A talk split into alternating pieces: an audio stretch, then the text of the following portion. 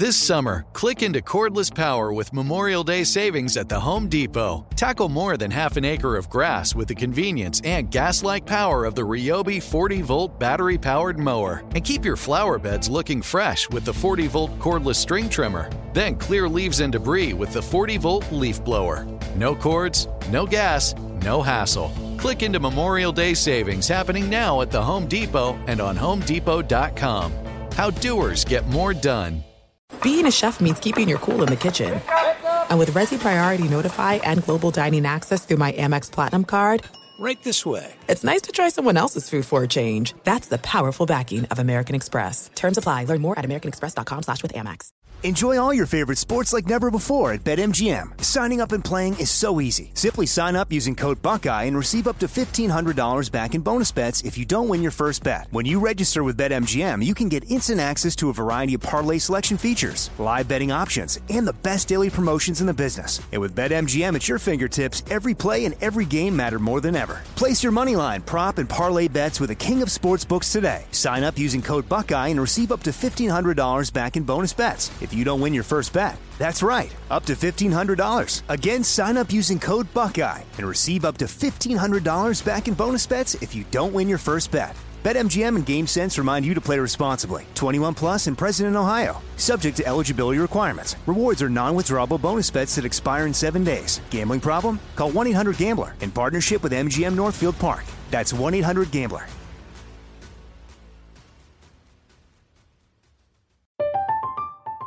I'm Katya Adler, host of The Global Story. Over the last 25 years, I've covered conflicts in the Middle East, political and economic crises in Europe, drug cartels in Mexico. Now I'm covering the stories behind the news all over the world in conversation with those who break it.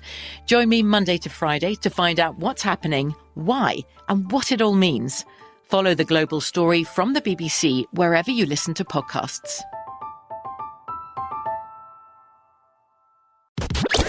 You're listening to Fox Sports Radio. Radio. Living the dream once again on a fabulous Sunday. Hartman and Ohrnberger here in the Fox Sports Radio studios. Man, we are fully entrenched in these Olympic Games right now. I don't know if you know this, Rich, but Go USA has now become dominant in taekwondo and fencing. We no longer are competitive in basketball. Even our women's gymnastics team has lost some of their dominance early on, but that's okay. Yeah. Those sports have been replaced by gold in taekwondo, gold in fencing. It's a new era. Do you for know the where the United medal States count is Olympic at? team? We're trailing China. We're trailing Japan. Yeah. They got more golds than us, six, five, and then I think we're at three or four. Yeah, you know, I mean, I don't, I don't usually care about the Olympics until, until moments like these where it starts feeling like, like, come on, what's going on? Like, yeah, like, why are we in third place right now? You know, is it because we haven't, uh, we haven't been playing the events that we're supposed to shine in, or are we getting, um, are we getting beat up in uh, some of these events that we're supposed to win handedly? I don't, I don't know. I don't keep up with Olympic sports year round like I know some people do. Certainly these athletes do, but uh, but yeah, you don't want to see your your, country in third. I, I'm watching a uh, sport right now. I'm not quite sure what that is. Do you know what that is that they're playing out there on the big court? Does anyone have a clue what that actual sport is? That I see badminton going Oh on. Oh yeah, that's European handball. European handball. Yes. Yeah. I think that yeah, uh, yeah. They got it's the, basically like water polo on a court. on a court. Yeah, Right. I used to play that in gym class. I was dominant. Yeah. Yeah, yeah, yeah. yeah. There Did were- you have Olympic aspirations at that point? No, no, No. Actually, I will say this though. This is Yeah. a true story. So one time I was in uh, my gym class, Mm-hmm. and I had an off period the next period, and so we did a whole badminton section, whatever you want to call it. We did like six weeks of badminton, and I got so good that there was actually like like a local area coach who came down just to watch me see and or watch me play.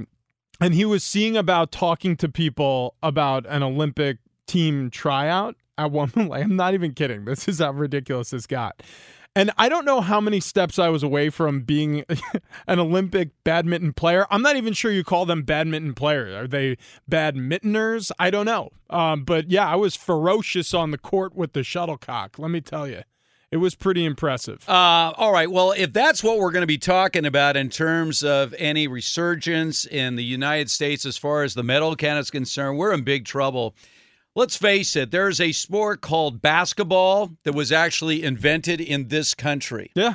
Yeah. And when you think about the history of the Olympic Games, it was introduced as an Olympic sport at the Berlin Games in 1936. Amazingly enough, Dr. James Naismith, the inventor of basketball, who, by the way, technically was a Canadian. He was Canadian born, but he was in Springfield, Mass. when he created the, the original uh, Dr. J. Yes, he was the original Dr. J. He actually lived long enough to see the sport he invented as an Olympic sport, which is sort of cool, right? He actually lived long enough to see a sport he invented uh, become an Olympic sport back in 1936. Since that time, of course, the United States has been completely dominant in basketball. And since the hiccup of 2004, where they lost several games and, of course, ended up with just the bronze medal, they had not lost a single Olympic game in basketball, and that changed yesterday when they collapsed at the end of their game against, of all countries, France. Really? Yeah. France. When a guy named Fournier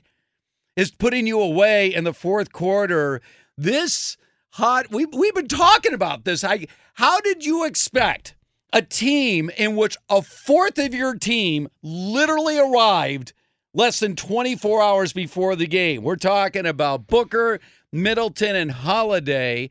By the way, Middleton had no points yesterday. Booker made one shot yesterday. Holiday played well. He, he, he was the one guy that could actually make some shots. But this idea of just sort of throwing a bunch of players on the court and say, USA, let's get it done, guys. Uh, it shows you again competing against countries, by the way, whose teams have been playing together, getting ready for the Olympic Games, as opposed yeah. to this mishmash of whatever we Steve, got going on for USA. I'll tell you, here's the solution it's time to invent a new sport. So there back there with Dr. Jay Naismith, mm-hmm. when uh, he was like, "Yeah, you know, peach baskets and these these uh, wool. I believe they played with wool spun balls back then, or something crazy." And uh, yeah, all of a sudden, in 1936, it's in the games. I think we should bring like maybe beer pong to the Olympics at this point. like you know, that's an American-made game. I'm almost positive. Uh, I don't know. I mean, maybe it's just time to to to say, okay, basketball. We gave it to the world. Now we hand it over to the world. Let's see who can go toe to toe with us on Flip Cup. Uh, 2024, the Paris Games, breakdancing. Yeah, oh yeah, is now going to be an Olympic sport. So yeah, we better uh, looking start, forward to that. I like your idea of creating some new sports because as far as basketball is concerned, any dominance we may have had or certainly have had in the sport at the Olympic Competi- level competitive has uh, fallen apart. Cornhole. Okay? Cornhole's another obvious. I played that uh, uh, after a wedding. I they, they, had the couple had a brunch after mm. the wedding, and they had a couple of beanbags set up, the cornhole tables, or whatever you call them, the platforms. And listen, I mean, did I feel like an Olympian? No, I was hungover from the wedding the night before, and I was just trying to keep my eyes open. But um, but I I did uh I did feel like the skill set required to be great.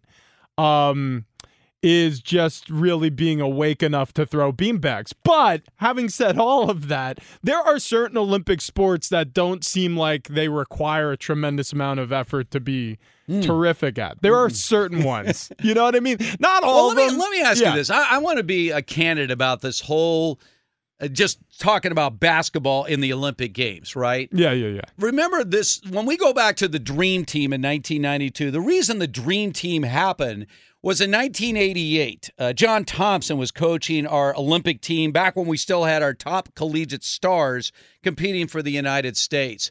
And they just picked a bad team. It was a mad mix of players, and we ended up having to settle for the bronze and we went into total panicville. I mean, it was like panicville. We can't do that. So we're going to throw our MBAs. The, they they forced the IOC to change the rules to allow NBA stars to be at Barcelona. So yeah. and it was great. It was sort of a novelty to see our superstars blowing out everybody by 50 points a game. And you know how it was. You've seen the documentaries or walking around town, Jordan and Bird and Magic and Barkley and you all the guys. And then came 2004 Right. Where all of a sudden we got NBA players over there and we were lucky to escape with a bronze medal. So what happened? Bring back Kobe. Come on, Kobe, save the day for Team USA.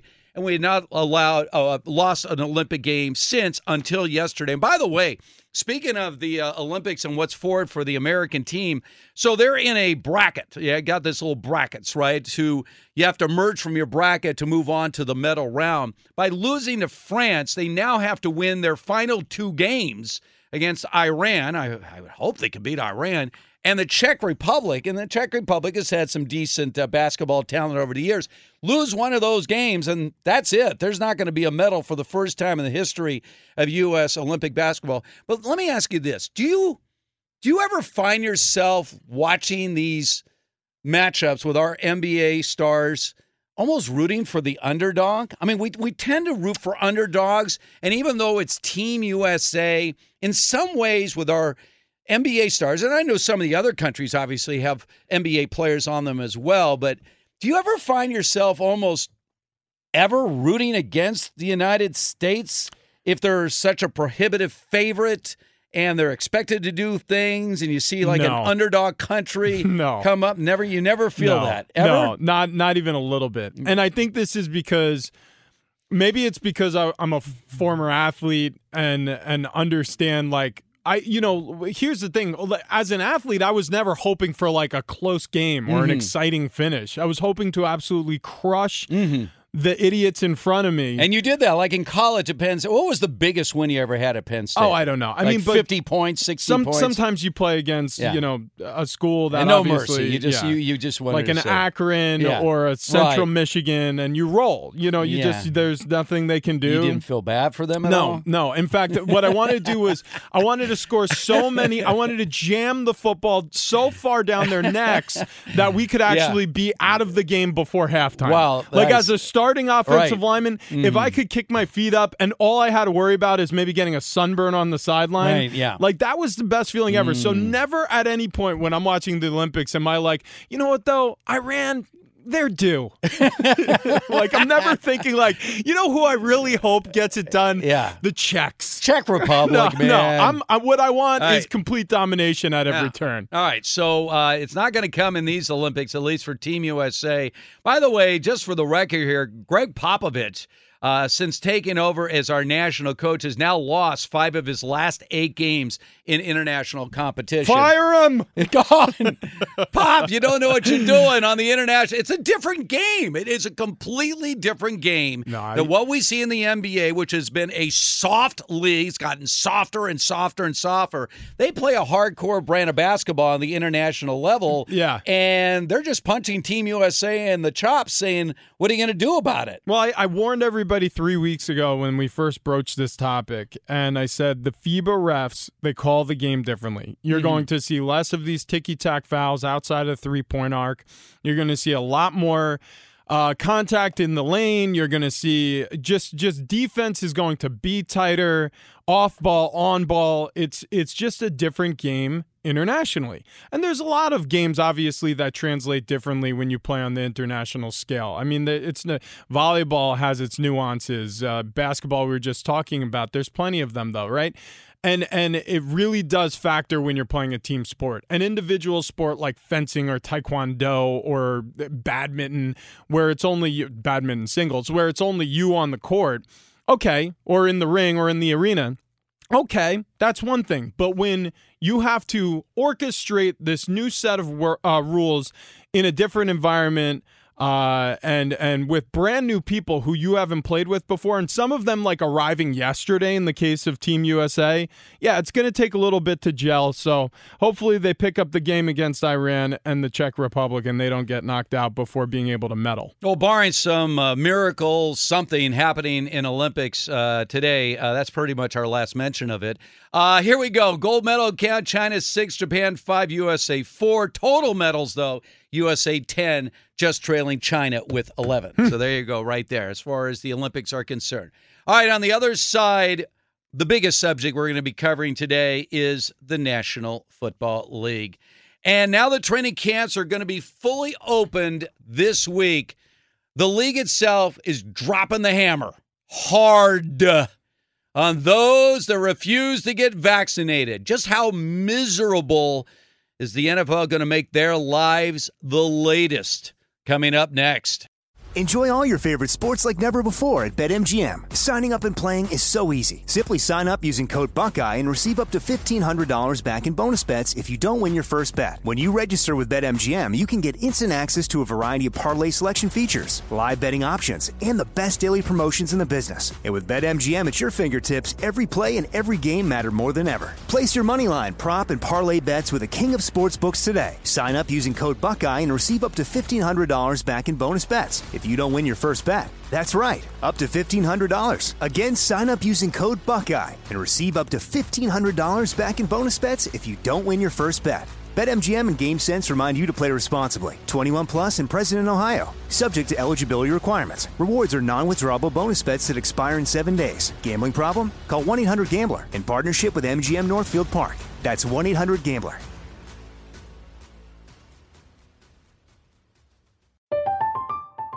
I'm Katya Adler, host of The Global Story. Over the last 25 years, I've covered conflicts in the Middle East, political and economic crises in Europe, drug cartels in Mexico. Now I'm covering the stories behind the news all over the world in conversation with those who break it. Join me Monday to Friday to find out what's happening, why, and what it all means. Follow The Global Story from the BBC wherever you listen to podcasts. There's no distance too far for the perfect trip. Hi, checking in for. Or the perfect table. Hey, where are you? Coming! And when you get access to Resy Priority Notify with your Amex Platinum card. Hey, this looks amazing! I'm so glad you made it. And travel benefits at fine hotels and resorts booked through Amex Travel. It's worth the trip. That's the powerful backing of American Express. Terms apply. Learn more at americanexpress.com slash with Amex. Getting ready to take on spring? Make your first move with the reliable performance and power of STIHL battery tools. From hedge trimmers and mowers to string trimmers and more, right now you can save $50 on select battery tool sets. Real STIHL. Offer valid on select AK system sets through June 16, 2024. See participating retailer for details.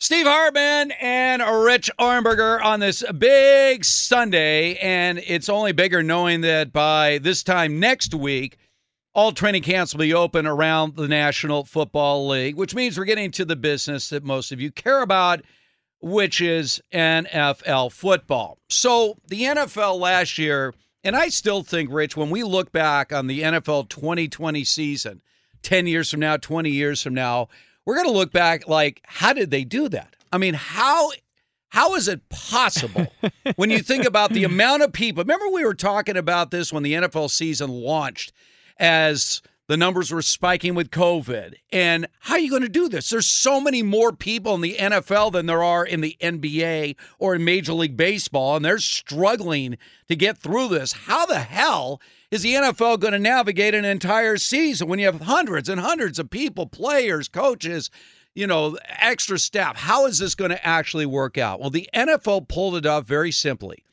by setting down rules. And unlike the NBA and unlike Major League Baseball, there was no wiggle room.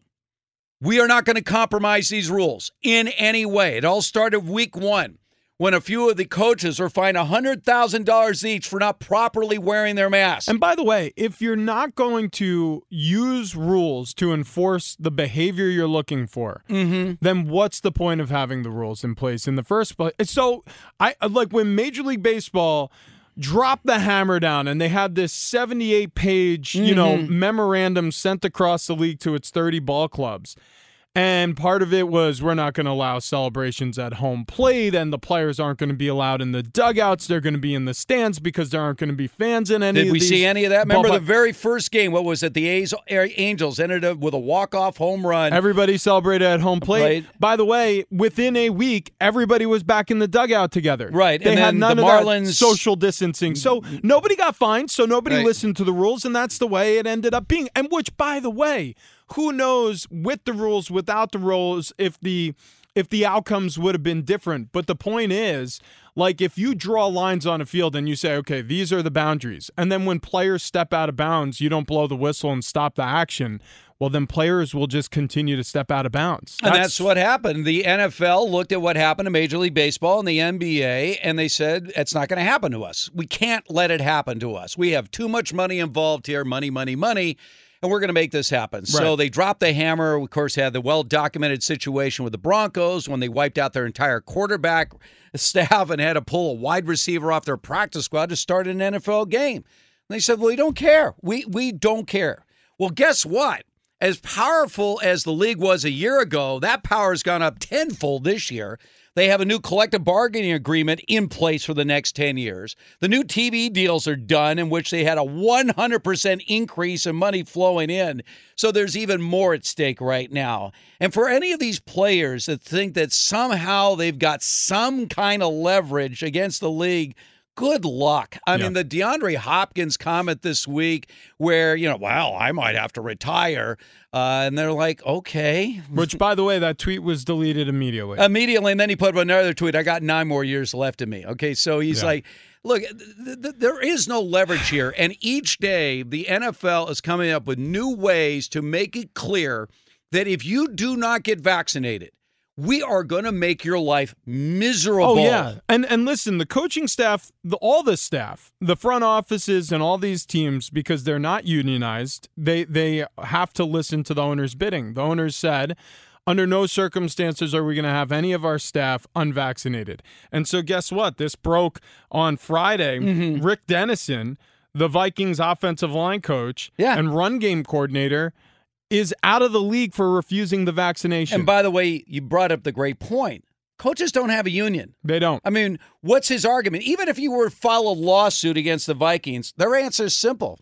He Yep. just didn't get the job done. We we Yep. decided to go in a different direction. You can't prove anything. We just decided, you know what? No, no, no. Listen, it That's does, it. He has listen, no recourse. No, no, listen. It doesn't matter. Yeah. It doesn't matter because an employer is allowed to do this. Yes, they are. There is no legality here. If they say, look, we want our employees, especially non union employees, where they don't need to go to the negotiation table and figure out if it's okay for your side if we may impose this new rule. You want to work in the league? That's great. We want you here, but you're mm. going to be vaccinated. Oh, what's that? Oh, mm. look, come again.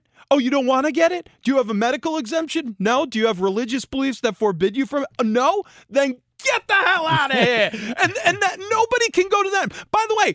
Go, Rick Dennison or anybody under these circumstances, go try to sue the NFL. You don't think they have lobbyists helping write You have no chance. No chance. So No here's the deal. Here's the deal.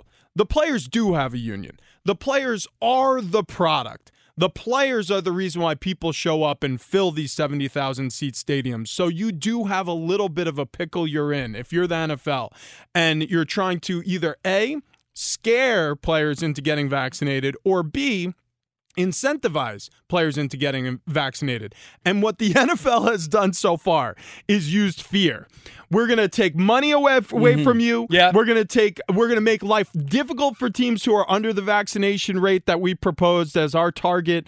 Uh, and if you guys don't overall don't, and I'm talking about the the large swath of you get vaccinated, life's going to be tough this season. I can promise you that. All right, so we're doing a little math during the break here. Like, how many players around the NFL that are going to be in these training camps are not vaccinated?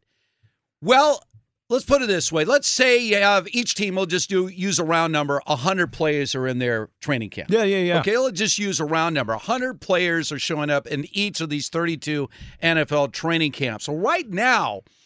We're talking about an overall percentage of players that are vaccinated at under 80%.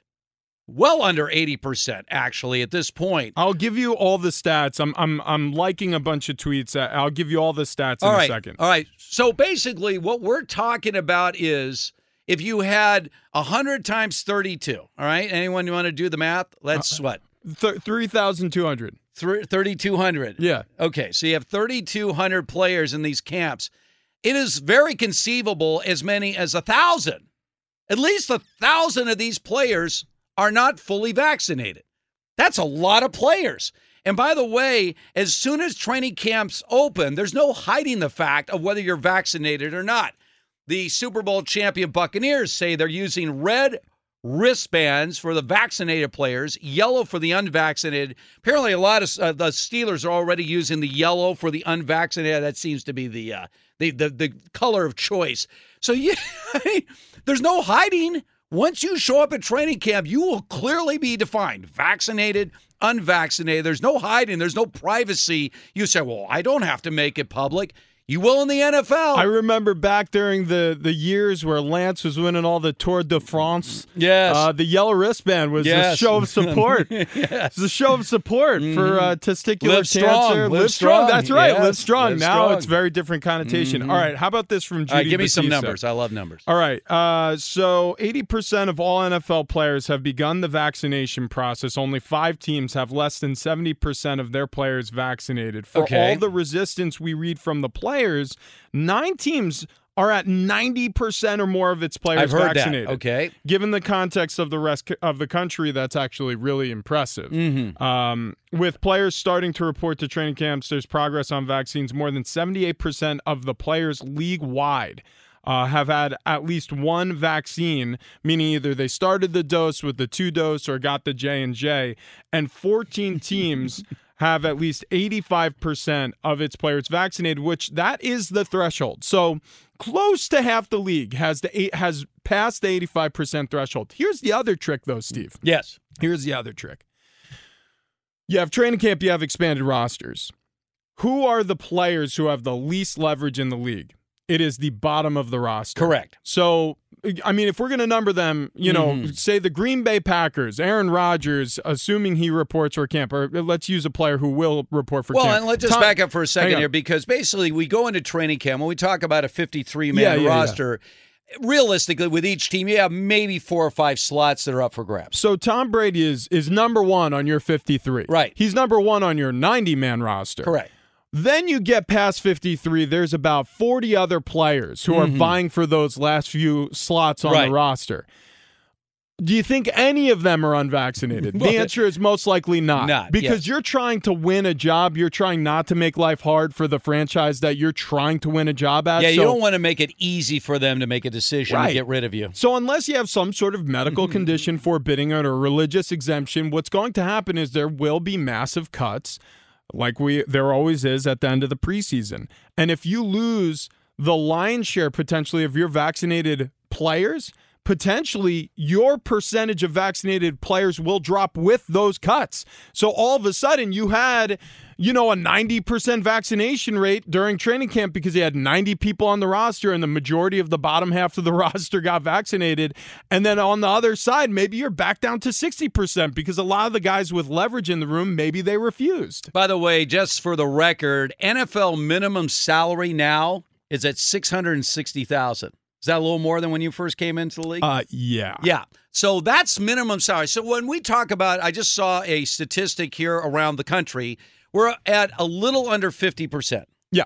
A little under, it's like Uh, of- of million. Yeah, yeah, right. yeah. So we're a little under 50% right now vaccinated. But if what was on the line was a job that would pay you a minimum of $660,000, my guess is that number would be raised significantly. Yes. Which is why we're trending in this direction with the NFL. So not only is there, as you say, for those people that are just going to make the cut, the difference between a minimum salary of six hundred sixty thousand or zero, yeah, you're going to do whatever it takes to get to that threshold Yeah, where you give your oppor- you opportunity. If you were just signed by this team as a fourth rounder or Yeah. an undrafted free agent, fourth rounder or below or an undrafted Yeah. Mm. free agent, and you go, yeah, you know what, I'm going to pass on the vaccine, they'll be like, all right, you're gone. We just don't think you could hack it at this level, pal. Let's find another job where you come come out of college and make six hundred sixty thousand dollars. It's There's just, not a lot of Listen, jobs like that. And, and I know we got to get to Ralphie Yeah. on the, the updates here, but the last thing I'll say about this is anybody who is out there thinking that this is some some really uh, heavy push from the NFL to do the right thing and to toe the line for the American health. This is about money. The more vaccinated players you have per the science, the less chance of an outbreak you'll have during the season to upend your opportunity to collect gate, uh, having people fill your stadiums, or to have games not have to be rescheduled. Or, you know, and also not have to test players as much. Do you have any idea how much money the NFL, something like a quarter of a billion dollars they spent on testing last year? The less tests you have to buy, the less money you have to spend, the more money you profit from playing football. All right, we'll get much more on the NFL. The latest on the Aaron Rodgers situation is getting more interesting by the day. But first, let's find out what's trending right now. We do welcome in Mr. Ralph Irvin. Ralphie, how are you today? I am doing great, feeling Olympic today. Yeah. Watching the handball going on right now. Yeah. Team handball is always a joy. Spirited, spirited match on the court. I think. I see equestrian going on right now. We have equestrian. It's being anchored on NBC Sports by my good friend Dave, Damon uh, Hacks. Day nice. one qualifiers. We'll see if the Americans can do it. Well, we did see four Americans do it uh, today. Uh, Chase Kalisz winning the gold in the 400 meter individual medley in the pool. Anastasija Zolotic, Taekwondo featherweight division, she wins the gold. Lee Kiefer wins the first ever American fencing gold. She takes the women's foil. And William Shaner, 20 year old from Colorado Springs, takes the men's 10 meter air rifle competition. So four golds already, 10 overall medals. That you mentioned it, Steve. Second to China, who has six gold and 11 overall. Not so great with basketball. France, an 83 76 winner over Team USA. Gregg Popovich has lost five of his last nine contests. In fact, he's lost two to France. So, yeah, not good when uh, you're outcoached like that.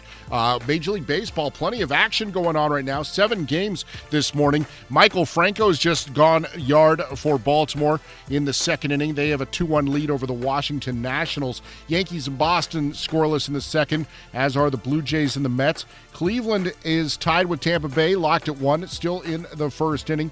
Atlanta and Philadelphia scoreless in the second. Joey Votto, a three run home run, gives Cincinnati a 3 2 lead over St. Louis. They're in the second inning, still scoreless. The Padres and the Marlins. They are locked at zero. And back to the Olympics, real quick. Some unfortunate news for golf. Bryson DeChambeau, the USA, tests positive for COVID 19. He's going to be replaced in the tournament by the mass the former Masters champion Patrick Reed, Jon Rahm, the US Open champion who tested positive for COVID-19 in June, test positive again. He will not be there and he will not be replaced by anyone on that Spanish roster. Hold, So- hold on, hold on here. Yes. So Jon Rahm, remember he was at the Memorial. He had that huge lead going into Mm-hmm. the final round. After the third round, he gets pulled off and said, "You've been DQ'd because you tested positive." Correct. He recovers in time to not only participate but win the U.S. Open. Correct. He also had a top five finish in the Open Championship. Yes. And now, as he heads to the Olympics, he tests positive again. Mm-hmm. Interesting timing. And now you know why the NFL wants to vaccinate. okay. So, all right. So, and, and I and I take it he's been vaccinated. He I had, have no he, idea. He had said going into the U.S. Open that he had been partially vaccinated at the time that he tested positive. positive, and now, then he was fully vaccinated thereafter. All right. That's what he had- had been said. Don't know, but when you you know hear the studies of antibodies should make you so you don't test positive. Well, obviously that's not the case.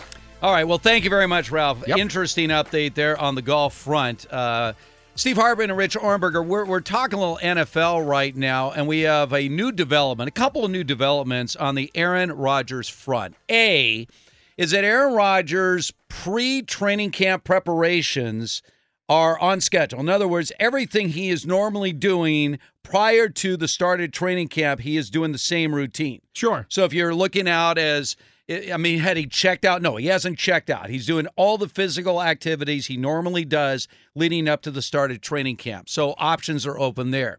There's also a report out that Aaron Rodgers is, we always talk about money talks, money talks when it comes to Aaron Rodgers, and that he is seeking a deal in which one, he will be paid the same amount of money as Patrick Mahomes.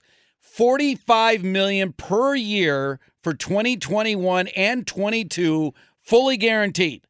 Fully guaranteed. 90 million dollars fully guaranteed. Now, what would this do to the Green Bay Packers? Well, it would absolutely slaughter them in terms of the cap, even though the cap has gone up by paying that kind of money to Aaron Rodgers, preventing the Packers, by the way, of bringing in the additional talent that he so so often talks about that he wants that would be off the board if they were to pay him that kind of money 45 million. It also is a deal in which he wants to be prevented from being traded at all. In other words i am going to be locked in for the next two years. It would also obviously barring an injury keep jordan love's anchored to the bench uh, if you got rodgers for the next two years. We also had this rich where he uh, put out along with davante adams that whole last dance thing. Yeah, the Jordan Pippen. So Instagram people were like story. saying, okay, that could mean three things. Yeah. It could mean that they're going to look at 2021 as their last dance together, that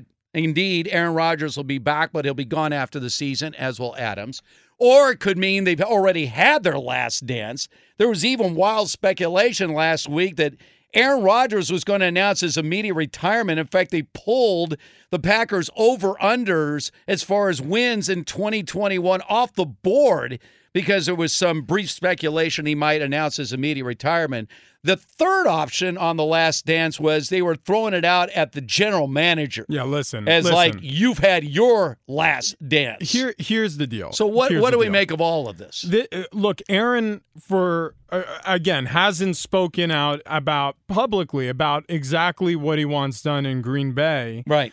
Um, but here's what I think we can certainly ascertain: he doesn't want to play for this team. And you could argue, all right, well, it's uh, it's because he he thinks this general manager doesn't know what he's doing because he was upset about drafting Jordan Love instead of getting him help, or maybe he has some problem with Matt Lafleur and his play calling, especially during close moments, or the general direction the team has gone uh, with this new management, or the lack of his ability to. Um, cast opinions on how things should be done after spending nearly two decades in Green Bay, whereas the two guys he has to directly report to, technically, his head coach and his general manager, have just arrived on the scene less than five years ago. All of those things, or one of those things in particular, could be sticking in his craw, but I think it's just a collection of discontent over how he's been handled, and he wants out. And I think, again, we're not talking about Tom Brady, where I do truly believe, and this is both from having watched his career and playing with him for a short stint, three years during my own professional career in New England. I think winning uh, takes precedent over just about anything, including his own comfort or feelings. And that's And by the way, he was let go by the Patriots. I mean, yeah. they, I mean, it wasn't like he was under contract. The Patriots had basically well, he was indicated a free agent, and he- they didn't want to pay and they, him. and they didn't make any effort to keep him. Well, and and you know, and Belichick tried his hardest to defend some of the decision making with the roster just Mm. a season ago, saying we're in salary cap hell. That's what happens when you win Super Bowls Correct. as much as we did. Mhm. And so maybe there's some truth to that. They've obviously opened up some cap But they space. made no serious effort to keep Tom Brady. No, and they probably have could have. But let's also be very Yeah. honest with each other. Tom has a very different way to handle these Mhm. issues publicly. A lot of it stays close to the vest. He's not going to embarrass a team or an owner or a coach publicly, especially after having the success he's had. Aaron Rodgers has worked with multiple different faces in this organization over the course of his career.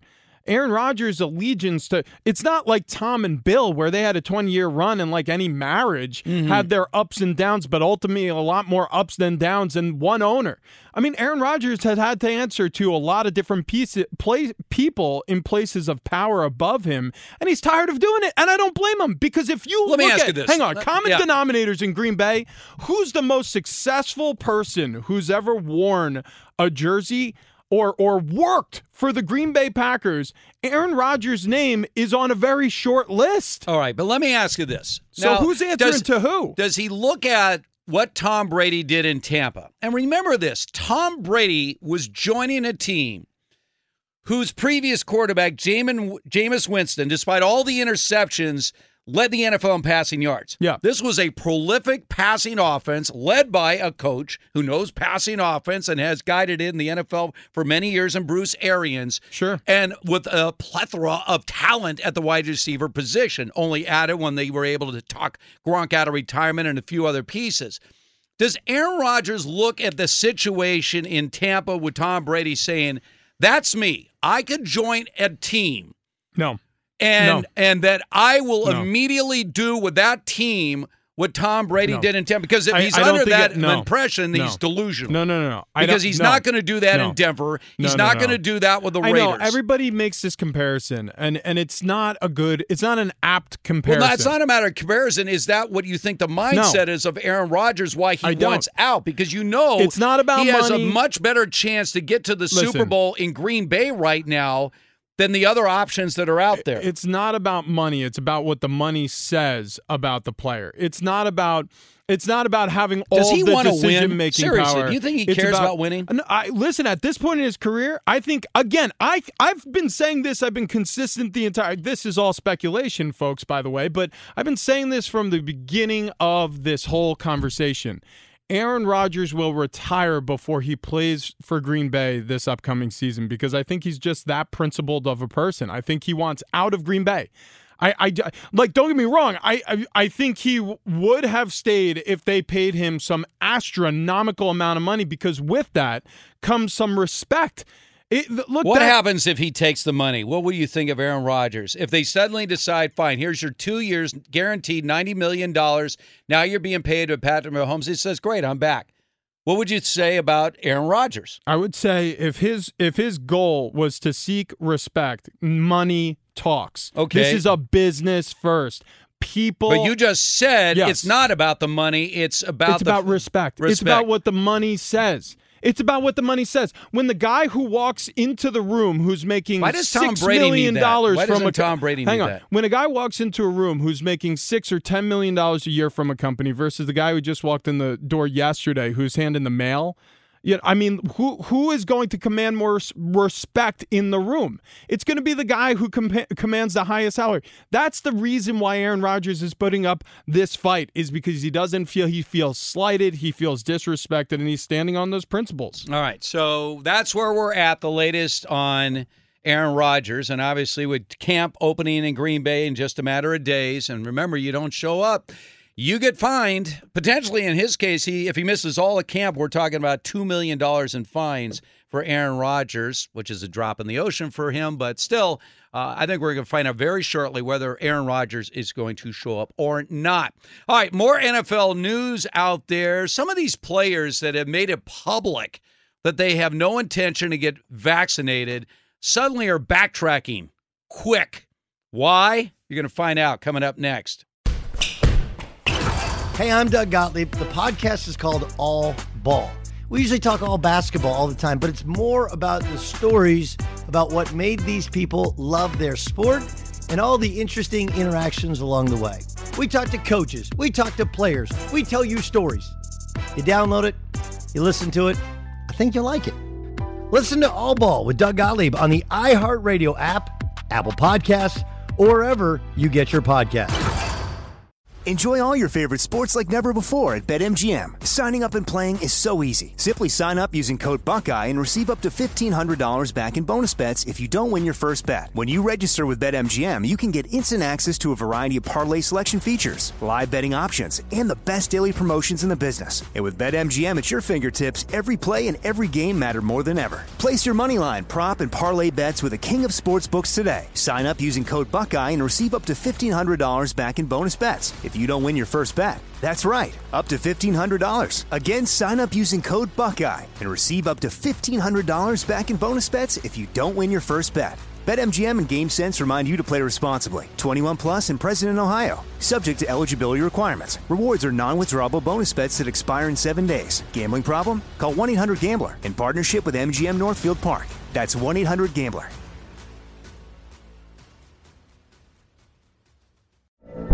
From BBC Radio 4, Britain's biggest paranormal podcast is going on a road trip. I thought in that moment, oh my God, we've summoned something from this board. This is Uncanny USA. He says, Somebody's in the house, and I screamed. Listen to Uncanny USA wherever you get your BBC podcasts, if you dare.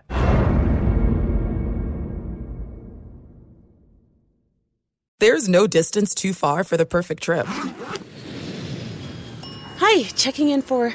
Or the perfect table. Hey, where are you? Coming! And when you get access to Resy Priority Notify with your Amex Platinum card, Hey, this looks amazing. I'm so glad you made it. and travel benefits at fine hotels and resorts booked through Amex Travel, it's worth the trip. That's the powerful backing of American Express. Terms apply. Learn more at americanexpress.com slash with Amex. Getting ready to take on spring? Make your first move with the reliable performance and power of STIHL battery tools. From hedge trimmers and mowers to string trimmers and more, right now you can save $50 on select battery tool sets. Real STIHL. Offer valid on select AK system sets through June 16, 2024. See participating retailer for details. Steve Hartman and Rich Ohrnberger. It really seems weird that we are sitting here in July of 2021 and by watching these empty venues for the Olympics we're reminded that something that we thought was done with like 2020s in the past and we were all moving forward in 2021 and, and moving beyond this pandemic that it's it's still going on full force right now uh, we're here in the LA County area where masks are required again. There's also talk, by the way, about full venues, meaning NFL stadiums in California, in some way being compromised. So now that mask wearing is mandatory in Los Angeles County indoors, there also are restrictions that are going to be put in place for large outdoor gatherings. Well, the last time I checked, the Rams and the Chargers in a $5 billion stadium that Stan Kroenke paid for out of his own pocket with zero fans a year ago, we're fully hoping to pack that place with 70,000 plus this year. Can you imagine if the LA County said, "Well, Stan, we're we're just not in a position like that." I tell you what, Stan Stan, you know what? Stan the Here- man. here's what we're going to do. We're going to Gotta let you. We're, you we're, we're going to get you like 25 percent capacity, and he goes, "Are you freaking nuts? There is no way. We've sold the ticket." Stan, man, you saw we got to wear the mask here in LA County. You know, sorry, we 25% capacity. It might change, maybe it won't change. I mean, the fact that we're still talking about this and all these local jurisdictions still have the power to make the decision ultimately about mask wearing or how many people can gather for a major outdoor event, this could be a nightmare if you're the Rams and Chargers when the rest of the NFL's like laughing at you saying, I don't know what you got on in LA, man, but we are full blast as far talking as to these full stadiums. recently who works in uh, promotions for like a, large, um, large events promoter. Let's just basically stop there. I don't want to say the name of the company. But uh, they were talking about how everything's exploding now. Like through the month of August, they are going to be so slammed with events, it's going to be insane. And this is in Southern California. Yeah. But there is some real fear and hesitancy to book things far out because things, the landscape is still treacherous and slippery, and you don't know, and you don't want to, you know, commit because you don't want to be out the money again. So, look, I don't know what the, I got no crystal ball, neither do you. We don't know where this is heading, but I mean, certainly you hope for good health amongst the public, but also for access to these events. All right, NBA season in the books. Is Giannis now the face of the NBA? We'll discuss coming up next. Fox Sports Radio has the best sports talk lineup in the nation. Catch all of our shows at foxsportsradio.com. And within the iHeartRadio app, search FSR to listen live. It is a Sunday in which the Olympics are in full force right now. It is a Sunday before the full opening of training camps around the National Football League. We also have some major college football news we're going to get to a little bit later on the show. Major League Baseball, obviously. We're at the 100 game mark. We're down the. Remember last year we had a 60 game season? Well, guess what? Right now we got about a 60 game season. So think about a year ago at this time is about the time when Major League Baseball season started. Then it was right at the end of July, and you had a 60 game season. Well, that's where we're at as far as Major League Baseball is concerned. But we haven't put a wrap on the NBA. Uh, after the Milwaukee Bucks were crowned champions for the first time in 50 years, Rich, of course, you uh, said it was a foregone conclusion. The Phoenix Suns, because they played in the Western Conference, were having no problem with the Milwaukee Bucks. What they didn't count on was a fully healthy, apparently, Giannis Antetokounmpo after that hyperextended knee that we thought even if he tries to come back, he's not going to be 100%. Well, he was more than 100%, and he capped it off with a historic performance in Game 6, 50 points, as that silly city celebrated. And by the way, I, I wanted to start by this this one thing about the finals, and we'll get into his role and where we are with the NBA. When they had that aerial shot outside of the arena, game six in Milwaukee, and they had 60, 65,000 Oh, yeah. people, there were a couple of thoughts that came to mind, like, boy, I hope you don't have to go to the bathroom. It's sort of like Times Square. They always tell you, like, if you go to New Times Year's Eve, you yeah. do not want to be there. Like, you're never going to get out of that group. There's no way. So you better take care of some, some people just, you know, take care of business on their own or on themselves, whatever. I was thinking the same thing with all those people. Yeah, but throwing I, a catheter. but I also thought this, you know, even though the rest of the country outside of Milwaukee and Phoenix really didn't have a whole lot of interest in these NBA finals, it obviously mattered in Milwaukee, Wisconsin. Oh, big time. It really time. mattered in Wisconsin, with Milwaukee, Wisconsin. It would have mattered in Phoenix if the Suns had had a game seven. I'm sure they would have seen similar crowds in Phoenix. But I, I felt for those people there. Just a reminder again we really don't care what everybody else thinks about these NBA finals. Here in Milwaukee, Wisconsin, this means everything to us. And I was excited for those people at Milwaukee that not only were they able to gather, but actually get to celebrate that night. Sports are a sanctuary. Mhm. Sports, when I grew up, were my personal sanctuary. Yes. All right. It didn't matter what was going on in my life from a personal standpoint outside of sport. Mm-hmm. It, it didn't matter what was going on in school or politically or from any standpoint from a societal view because for three hours or whatever it took for practice or during a game, the only thing that mattered is focusing on your next step, whatever it was. You know, this next at bat, you know, this next possession this next whatever sport you're playing, whatever action you were focused on was the only thing in the world that mattered. Yeah. And for fans, I know that a lot of fans get sucked into sports in the same way that I did as an athlete. And maybe those who did play and then, you know, reached a certain level and then tapped out or couldn't continue playing or for whatever reason it was and you know, devoted themselves to a fan base following a team like the Milwaukee Bucks or whatever team it is that you're particularly interested in. It serves as a sanctuary. And during a time like we have now in our country, right? Where politically it, it's never felt more divisive you know, from a, a, health standpoint, we've all undergone one of the strangest years and potentially dangerous years that we all have as a public society have ever experienced. To be able to just get lost in a moment again, to just sort of feel like nothing else matters more than this. To me, that's when sports are at their best. And so I envy the people of Milwaukee. Oh, I envy them great. because I haven't felt that feeling in a long time. Mm-hmm. And I remember that was the reason why I became interested in sports. Look, I you know, I mean, football in particular. I, I was a, I was nuts. You know, I was a kid who was impulsive and kind of crazy and just needed an outlet to burn up some energy and uh, football found me you know what i mean and and it served as a 3 hour break from whatever other nonsense was going on in my life for me to just focus on something that I was truly interested in and fascinated by and it guided me as a human being. And I think those those same principles exist in fan bases and and certainly we saw that outpouring of interest in this finals from from the not just the city of Milwaukee but the, from the state of Wisconsin. Yeah, it was uh, it was a reminder again, and going back to the Cubs winning the series first time in 108 Oh, yeah. years, and Chicago celebrating, or we go back to Cleveland with the Cavaliers finally winning a championship with LeBron, their celebration.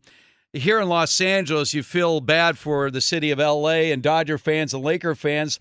Dodgers win the World Series for the first time in 32 years last year. No parade. No. Lakers win the championship for the first time in 10 years. No parade. I was there for the Laker parades in 09 and 10. They were out of this world. I was there where the LA Kings had parades when they won the Stanley Cup. I mean, it's it's that kind of celebration that you only get in the sports world. Like, well, you get a whole city together with millions of people gathering to celebrate. All right, so now the oh, question. yeah, but hang on, going back to what you said though about my uh, my thought process on on the Phoenix Suns running the table, winning the finals. Well, you meant- insist it because they're in the Western Conference. Yeah, and and here here and I'm look, I'm not going to defend the fact that I thought the Western Conference was the better conference all season long. I still feel that way. I mean, if you look player to player across the the West or position group to position group across the West, I think those position groups are far deeper. I think this was a really bizarre uh, playoff. I think, and I think a lot of people would agree, the number of injuries we saw, the way stars were taken away from their teams for different stretches of time. But the two teams that ended up in the finals were healthy. and they deserved to be there because surviving that war of attrition was insane. Right, but they were both healthy, What and I- in the end, the better team won. Oh, th- well, well, I here's the thing. When you talk about Giannis and Middleton and Jrue Holiday versus what? The team whose star Paul Booker and Ayton? the the the team whose star shined the brightest won. Right. And and there's no question it took a Herculean effort from Giannis Yeah. to win that final and that's what it required and that's what he delivered. On on the biggest stage in his life, Giannis actually improved his game during a finals series. It is rare to say like, wow, this player is incomplete in this facet and all of a sudden he got better.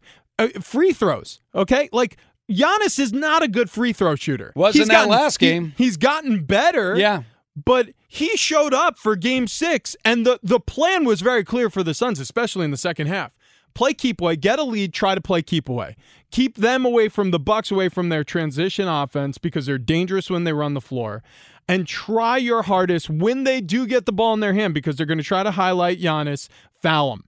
If we're going to lose, it's going to be because Giannis made all of his three th- free throws. And guess what? He did. Well, not only did he do it on the offensive end, he had five blocks in that game. Oh, he And again, so we're talking about. I mean, he had that one sequence where he made a miraculous block at Fourth one quarter. end, and then came down the other end and scored. Um, so now we move forward with the NBA. Most people are of the mindset that this whole season was an aberration. Like it, it they jammed a season down their throat. They forced these star players to play more games than they wanted all kinds of injuries. If you think about the Lakers, the defending champions, Anthony Davis was not healthy from the get go. Yep. He hadn't recovered from the first deep playoff run of his career. He showed up less than 100%, and it only got worse. Uh, LeBron tried to hang in there, he couldn't hang. Uh, Kevin Durant. So a lot of people are saying, look, next year, order will be restored. The three biggest stars in the league are not Giannis. It's LeBron, it's KD, and it's Steph Curry. And when Steph Curry gets Klay Thompson back, and maybe they're going to make a deal, there's a lot of talk about the Warriors making a deal right now. But those will be the three teams. Milwaukee will be an afterthought. But I'm not so sure because you have Giannis, you've got Middleton, and you got Jrue Holiday, and they're all under lock and key. And then they added pieces. They had Portis. You know, they've added some pieces. So that team is going to be back. And I'm just not so sure that we can count on at this point of their careers. Is Kevin Durant going to be healthy for an entire season? How's that going to work over a full season with James Harden and Kyrie? The Lakers. We're in all kinds of rumors right now. Oh, the Lakers are going after Russell Westbrook. Really? Chris Paul? Really? They need shooters. Yeah. They don't need Yeah. a point guard. Well, well, what they well, need is some guys that can slow down. actually knock down some shots. I- and I how much gas is left in LeBron going into his 19th season? I don't disagree with that, but I also think they need a competent ball handler. I think one of the biggest problems for the Lakers is that they made LeBron James their point guard. yes, he's been that for two years. Yeah, I don't think he should be a point guard. So I think it's actually smart if they can get the the right guy to fit their scheme and the right guy to fit the personality of Would the you want. Lonzo Ball back? No. No. I would. He'll play defense. Yeah.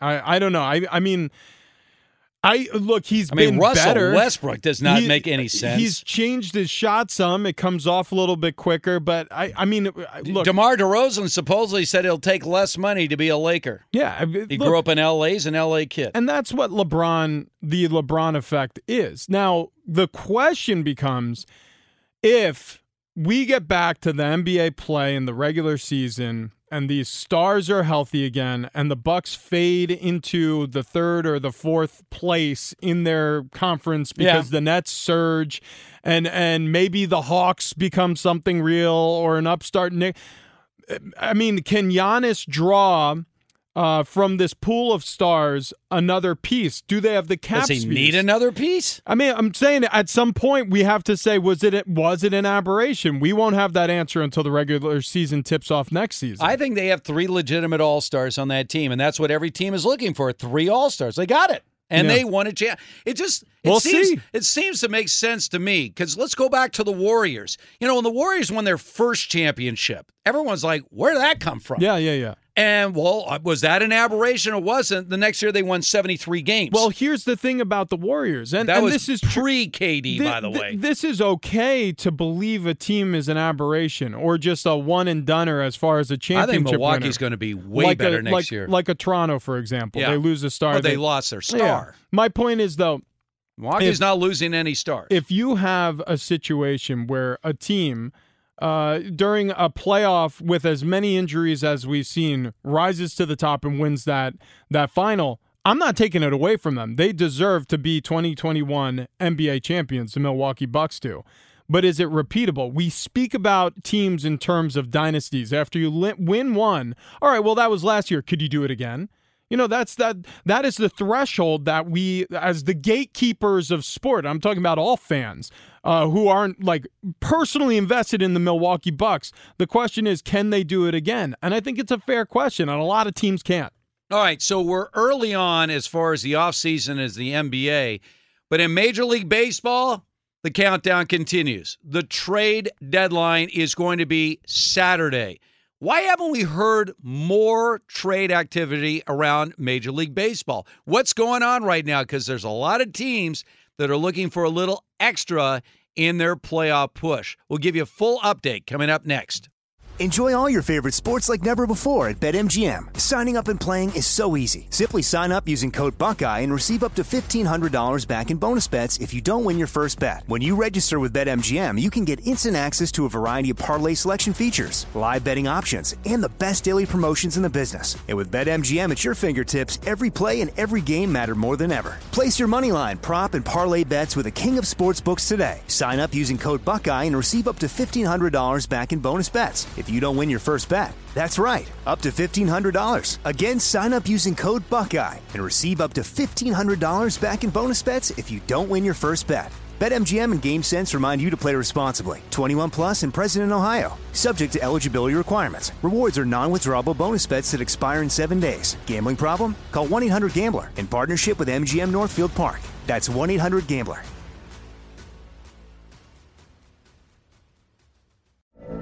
From BBC Radio 4, Britain's biggest paranormal podcast is going on a road trip.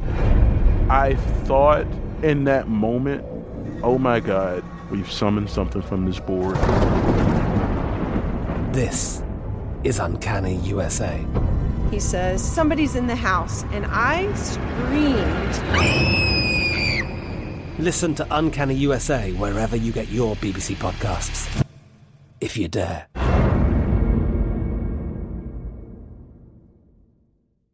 There's no distance too far for the perfect trip. Hi, checking in for. Or the perfect table. Hey, where are you? Coming! And when you get access to Resy Priority Notify with your Amex Platinum card Hey, this looks amazing. I'm so glad you made it. and travel benefits at fine hotels and resorts booked through Amex Travel, it's worth the trip. That's the powerful backing of American Express. Terms apply. Learn more at americanexpress.com slash with Amex. Getting ready to take on spring? Make your first move with the reliable performance and power of STIHL battery tools. From hedge trimmers and mowers to string trimmers and more, right now you can save $50 on select battery tool sets. Real STIHL. Offer valid on select AK system sets through June 16, 2024. See participating retailer for details. Steve Hartman and Rich Ohrnberger. All right, Ryan came in, our brilliant producer, to clarify the trade deadline because I always think it's July 31st, which would be Saturday. But he said because it's a Saturday, no, it's going to end Friday the 30th. All right, so we got one week to go in Major League Baseball's trade deadline, and we have seen next to nothing. I mean, just a couple of minor trades. And when you look at all the contenders out there, what are they all looking for at this point of the season? Well, they're looking for pitching depth because all teams are using their bullpens to the level that we've never seen in the history of Major League Baseball. And it just makes sense, especially think about this, Rich. You went from a 162 game schedule to a 60 game schedule back to 162 games. So let's say your top starting pitchers went from starting 32 games to 12 and now back to 32 games. Oh, yeah. So that's going to be an adjustment. So not only are you looking at the innings that your bullpen is putting out there, which for some teams is close to 50% of all their innings, you're also looking at starting pitchers having to readjust after essentially you're off from their normal 30 to 33 game start workload down to 12 Mm. and then back to 32 games. So they're going to keep an eye on their pitchers, plus all the other things pitchers are going through right now with the lack of the sticky stuff. So you would think at this point, you're like, there are going to be so many, whatever pitchers are available out there, there's going to be a just a stampede of trade activity to get one of those pitchers, especially pitchers that could give you innings. And yet here we are, less than a week away from the trade deadline. And even though we always hear noise, and there's a lot of people that cover Major League Baseball, that's what they do is create noise because people want to know, well, give me the trade rumors, what's going on out there. We've been hearing a lot of noise, but there's been very little activity. And part of it is, I think there's still teams with less than a week to go on the trade deadline that just haven't made up their mind yet. Are we buyers or are we sellers? And mainly out of the NL East, the Mets are sitting there still in first place, four games over the Braves and Phillies. By the way, those two teams have records below 500. The Nationals are seven games out, seven games below 500, and they have potentially some interesting pieces to offer should they become sellers. So I think what's happening right now is a lot of these GMs are sort of sitting back because they don't want to pull the trigger too early No. on a deal and then find out later, you mean he was available? So they're just going to wait till the last second to see exactly who is out on the market. My guess is by Wednesday, Thursday, Friday, we're going to just see all kinds of names being traded around. Well, we've seen early trades, obviously. There's always some. None of them have really like No. blown our doors off yet. But Nope. like you said, there's no reason to just yet to move that kind of product. Mm. I mean, and that's what you're looking at your players as if you're a general manager, especially around the de- deadline. Yeah, they got families and yeah, they got lives and yeah, Mm. they got their whole personality and you may like the guy, but at the end of the day, you're you're an asset. You are on a ledger sheet. Mhm. How can you help me here versus how I can benefit from sending you elsewhere? Can I get more in return for our future if I send you, you know, X, Y, or Z player to a different market for either younger players who could help us uh, in our farm system who may, you know, matriculate upward and and impact this team in a positive way because this season's over, or are we going to start going on a run here where you make those decisions a little more difficult for me? I, I promise you, general managers are doing a careful balancing act at this point, loo- looking very carefully at their division, at the rest of the league they play in, at their number of wins and losses, at their playoff percentages, and they're making a decision whether to go all in or to pack up the truck and go all in in a future year. And some of that comes down to what's best for the team, but some of it comes down to what's best for the individual. And general managers, just like anybody else in this country, are protecting their jobs first. What's the best thing for me personally so that I can survive another year as a general manager in Major League Baseball? And sometimes it's an unpopular decision for your fan base, but it may be the correct pitch to uh, send upstream to your ownership. And and trust me it's a it's a dog eat dog business. It's a cutthroat business. I've been I, I did it for six years in the NFL, Mhm. and you see certain decisions that don't even appear to make very much sense at all to you. Mm-hmm. Uh, if you're trying to go out and win football games or baseball games in the case of the MLB trade deadline, Yeah. but them's the breaks. Well, and of course, your uh, very infamous, long, extended conversation with Bill Belichick when they decided to move on from the Rich Ohrnberger era Yeah. to a new era for Patriot uh, football. And and as you've met, told me many times, even though it's the last time you ever spoken to the man, uh, it was a constructive conversation. Oh yeah, I think he learned a lot. by the way, speaking of baseball, and by the way, next hour, uh, Jon Paul Morosi is going to be joining us. He'll give us the latest. Uh, if there are any rumors out there, or any trades imminent, uh, JP will definitely have them. Uh, a couple of things about the Angels. The Angels are a team going nowhere, but we predicted after all the no hitters we had. Remember, a record tying seven no hitters, six indiv- individual, one team. And by the way, that didn't count the Madison Bumgarner seven inning no hitter, part of a no hitter. But that we thought with once the Stickum stuff was taken away, we wouldn't see another no hitter. Well, last night we came close. Patrick Sandoval, he of a two and four record with the Angels, having never thrown a complete game in his life, was two outs away from throwing a no hitter. Ironically, the guy that got the hit with the hit raised his batting average to 108. The one guy that was Oh, like the gosh. gimme in the lineup, the guy sort of hit it off the wrist down the right field line. So we almost had a record setting eighth no hitter from the Angels last night, but also Shohei Ohtani. Remember, we were talking about Shohei Ohtani going into the All Star game Yep. and that he was going to participate in the home run derby and he was going to be the starting pitcher, leadoff hitter, and everything else. Would that take anything out of him? You know, he opened up the post All Star game. How about four for 24 with 14 strikeouts? That's how, in fact, they had to sit him a day to try to get his head together. Now, good news is he had a couple of doubles last night. But this idea that his swing was not thrown off by the home run derby, Joe Maddon said, oh, no, no, that No, had no. nothing to do. It- really? it 14 is. strikeouts in his first 24 at bats after the All Star break? Let's be very honest with each other. Yeah. This is the reason why you don't see veterans in the slam dunk contest in the Mhm. NBA, and Yeah. you don't see veterans typically in Mhm. the MLB home run derby. Yeah. It's because it does have an impact, or you risk injury. Imagine straining your oblique during the home run derby. Which is why Fernando Tatis Jr., the Padres, did not participate. or yeah, you know, you have a pre-existing injury Right. that's finally starting to be, feel better, and you re-aggravate it because you're swinging out of your shoes. So the camera is all. Look, here's the deal. It, it has an impact. And, and it also has a stigma. And when things are stigmatized, Mm-hmm. oftentimes, especially in a game as mental as baseball is, Mhm. where most of the work is done between the years.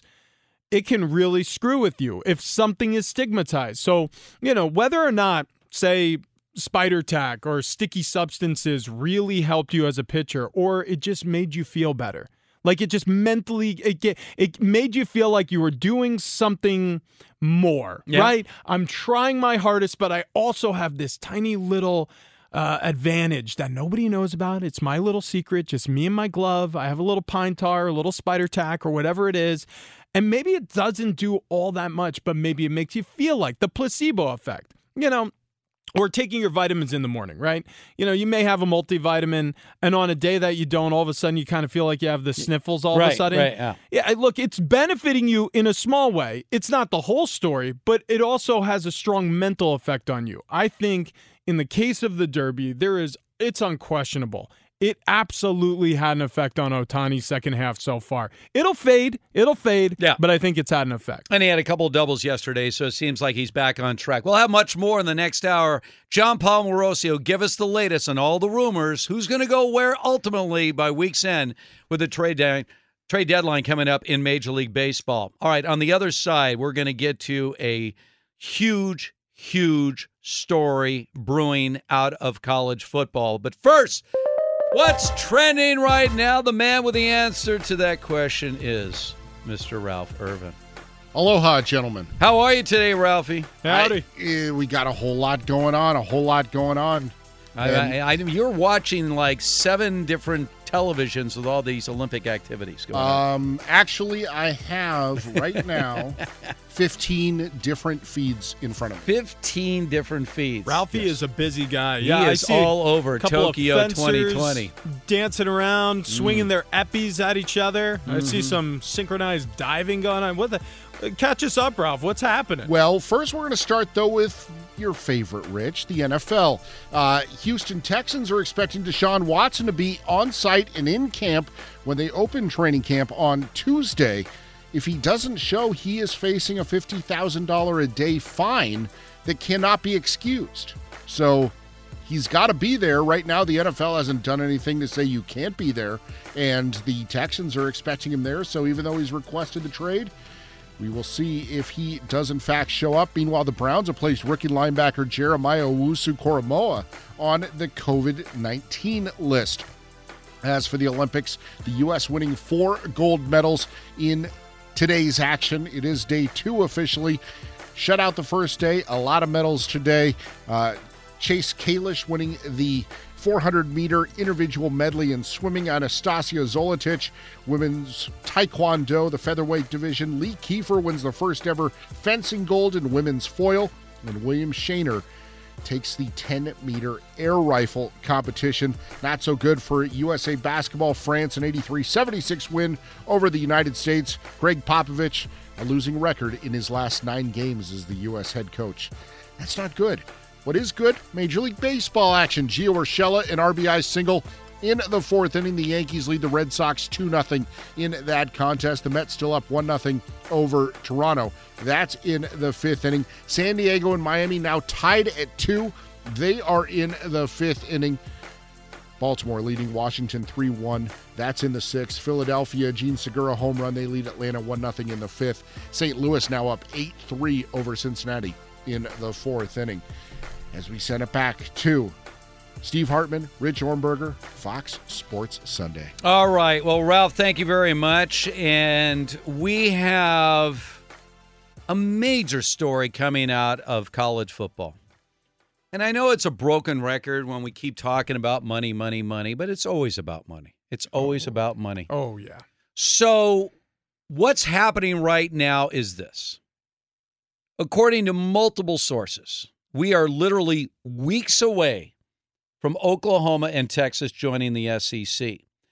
And understand this in order to bolt the Big 12, where they have a contract with that, co- with that conference, each school would reportedly have to pay the Big 12 $76 million each. Yep. To get out of their contract with the Big 12 to bolt immediately to the SEC. Now, when we're talking about these universities, I mean, they, you know, these are places of higher learning. You know, you know the whole the line on on these colleges, but it also brings to mind how much they owe the sports world for where these universities are. Think about this, right? So we're coming off a pandemic year where a lot of these schools admissions were down because people didn't want to pay to, you know, basically be home time. I'm, I'm going through this myself, obviously, with my own children, where they pretty much put a delay on going to a major university because we simply weren't willing to pay the price to be homeschooled while paying a full price for these universities. So you have two schools. Granted, they're big time schools, and there's not a richer athletic program, by the way, than the University of Texas. But they are willing to pay out $76 million each to bolt to the SEC. Now, why is this happening? Well, that's because where is the money right now in college football? And by the way, that you you you said a lot there because that just proves to you Mhm. there's no way the NCAA could possibly afford to pay its athletes. There's no way. I mean, I, I it really is. It's Yeah. difficult to talk about mm. things in these terms because it's there's no money. You know, yeah. I mean, the, these poor programs. I mean, how do they even field a team with proper equipment protecting these athletes with a paltry sums of you know seventy six million dollar exit clauses from their conference? where did they come up with this money? Because everyone was screaming poverty after last year because Oh, they had to play in these empty Yeah. stadiums.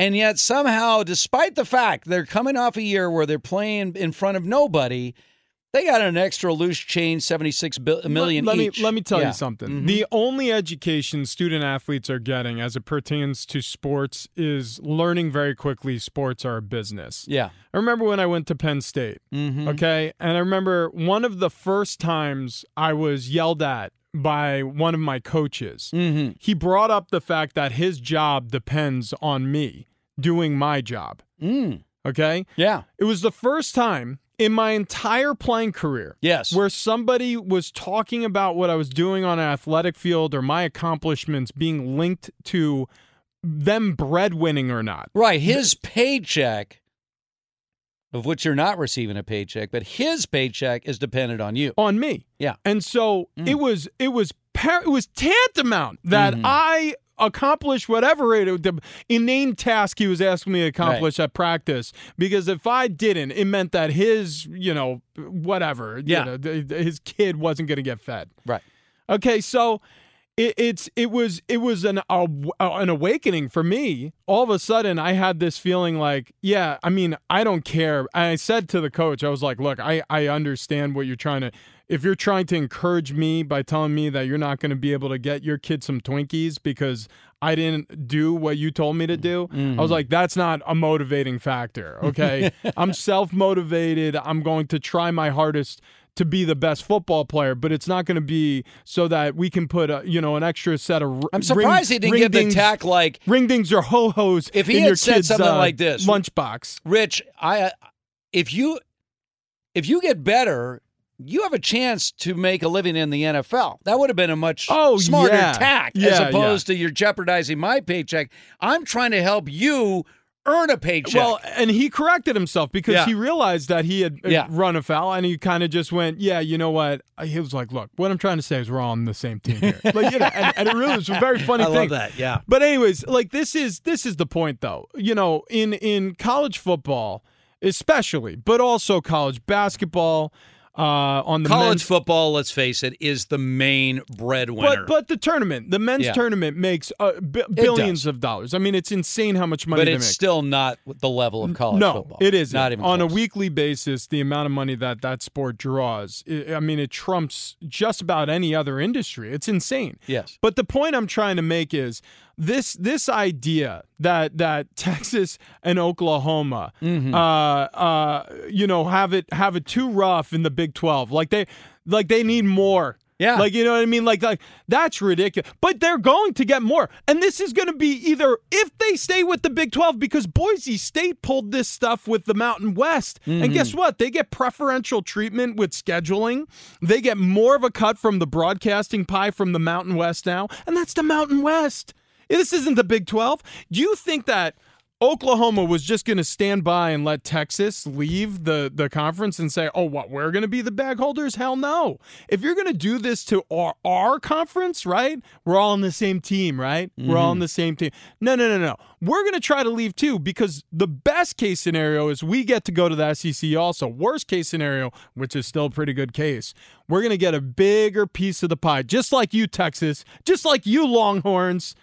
It, it's all about the almighty dollar bill when it comes to college sports. And it's such a farce to talk about this as, like, you know, grooming the next crop of brilliant students to guide us into a brighter future. They're trying to wring every dollar out of these athletes they possibly can. And of course, with all this talk about expanding the playoff from four to 12 teams, we'd already figured this out. Well, if you go to a 12 team tournament in which you have, you know, six conferences represented and six at large bids, of those six at large bids, what are we looking at? Four SEC schools? I mean, think about that. And if you make the playoff, an expanded playoff, that's more money in your pocket. Oh, there's Oh, just- yeah. there's no limit. So if you have a much better chance of being one of those at large teams in an expanded college football playoff by being in the SEC, then you're going to be in the SEC, even if you can't beat Alabama. You're the second, third, fourth best team in the SEC. With an expanded playoff, you still stand a really good chance to start getting a piece of that playoff pie. And by the way, you don't have to be some sort of conspiracy theorist to connect a bunch of dots that are just waiting for you to connect, right? I mean, the Longhorn Network, a lot of people are saying, well, they launched their own network. How's that going to jive with the SEC? You know who helps uh, the Longhorn Network, who mm. owns the rights to ESPN? Yeah. Do you know who owns the rights to the SEC? ESPN. Mm-hmm. Do you know who created the college football playoff? Mm-hmm. ESPN. Right. Look, I mean, there. If we're like we're we're talking about a, a college football monopoly that's going to be put together, it's going to devastate the landscape of college sports but it is going to make certain teams and certain individuals and certain commissioners and certain networks and certain executives a boatload of dough and get while the getting's good because these players right before the pandemic were beginning to unionize. All of a sudden, you had the the Big Ten voices speaking up and uh, the Pac-12 voice. You remember those coalitions, those player coalitions that were coming together, and they actually demanded certain things of their teams from a health standpoint. Uh, you know, it's trust me, times are about to change in a big way. All right, one thing that has never changed over the years is the fact that NCAA, the NCAA, has no control over college football. Why is it that we don't have an NCAA tournament in college football? Because they don't control college football. They never have had control of college football. That being said, if you've already are a little bit dizzy with schools moving from this conference to that conference or conferences just disappearing, buckle up because where we're heading right now in terms of college football, and by the way, they bring everybody else with them, is about to go through one of the most drastic changes ever. How severe will it be? We're going to give you a sneak peek of what will be the future of college football coming up next. Enjoy all your favorite sports like never before at BetMGM. Signing up and playing is so easy. Simply sign up using code Buckeye and receive up to $1,500 back in bonus bets if you don't win your first bet. When you register with BetMGM, you can get instant access to a variety of parlay selection features, live betting options, and the best daily promotions in the business. And with BetMGM at your fingertips, every play and every game matter more than ever. Place your moneyline, prop, and parlay bets with the king of sportsbooks today. Sign up using code Buckeye and receive up to $1,500 back in bonus bets if you don't win your first bet. That's right, up to $1,500. Again, sign up using code Buckeye and receive up to $1,500 back in bonus bets if you don't win your first bet. BetMGM and GameSense remind you to play responsibly. 21 plus and present in Ohio. Subject to eligibility requirements. Rewards are non-withdrawable bonus bets that expire in seven days. Gambling problem? Call 1-800-GAMBLER in partnership with MGM Northfield Park. That's 1-800-GAMBLER.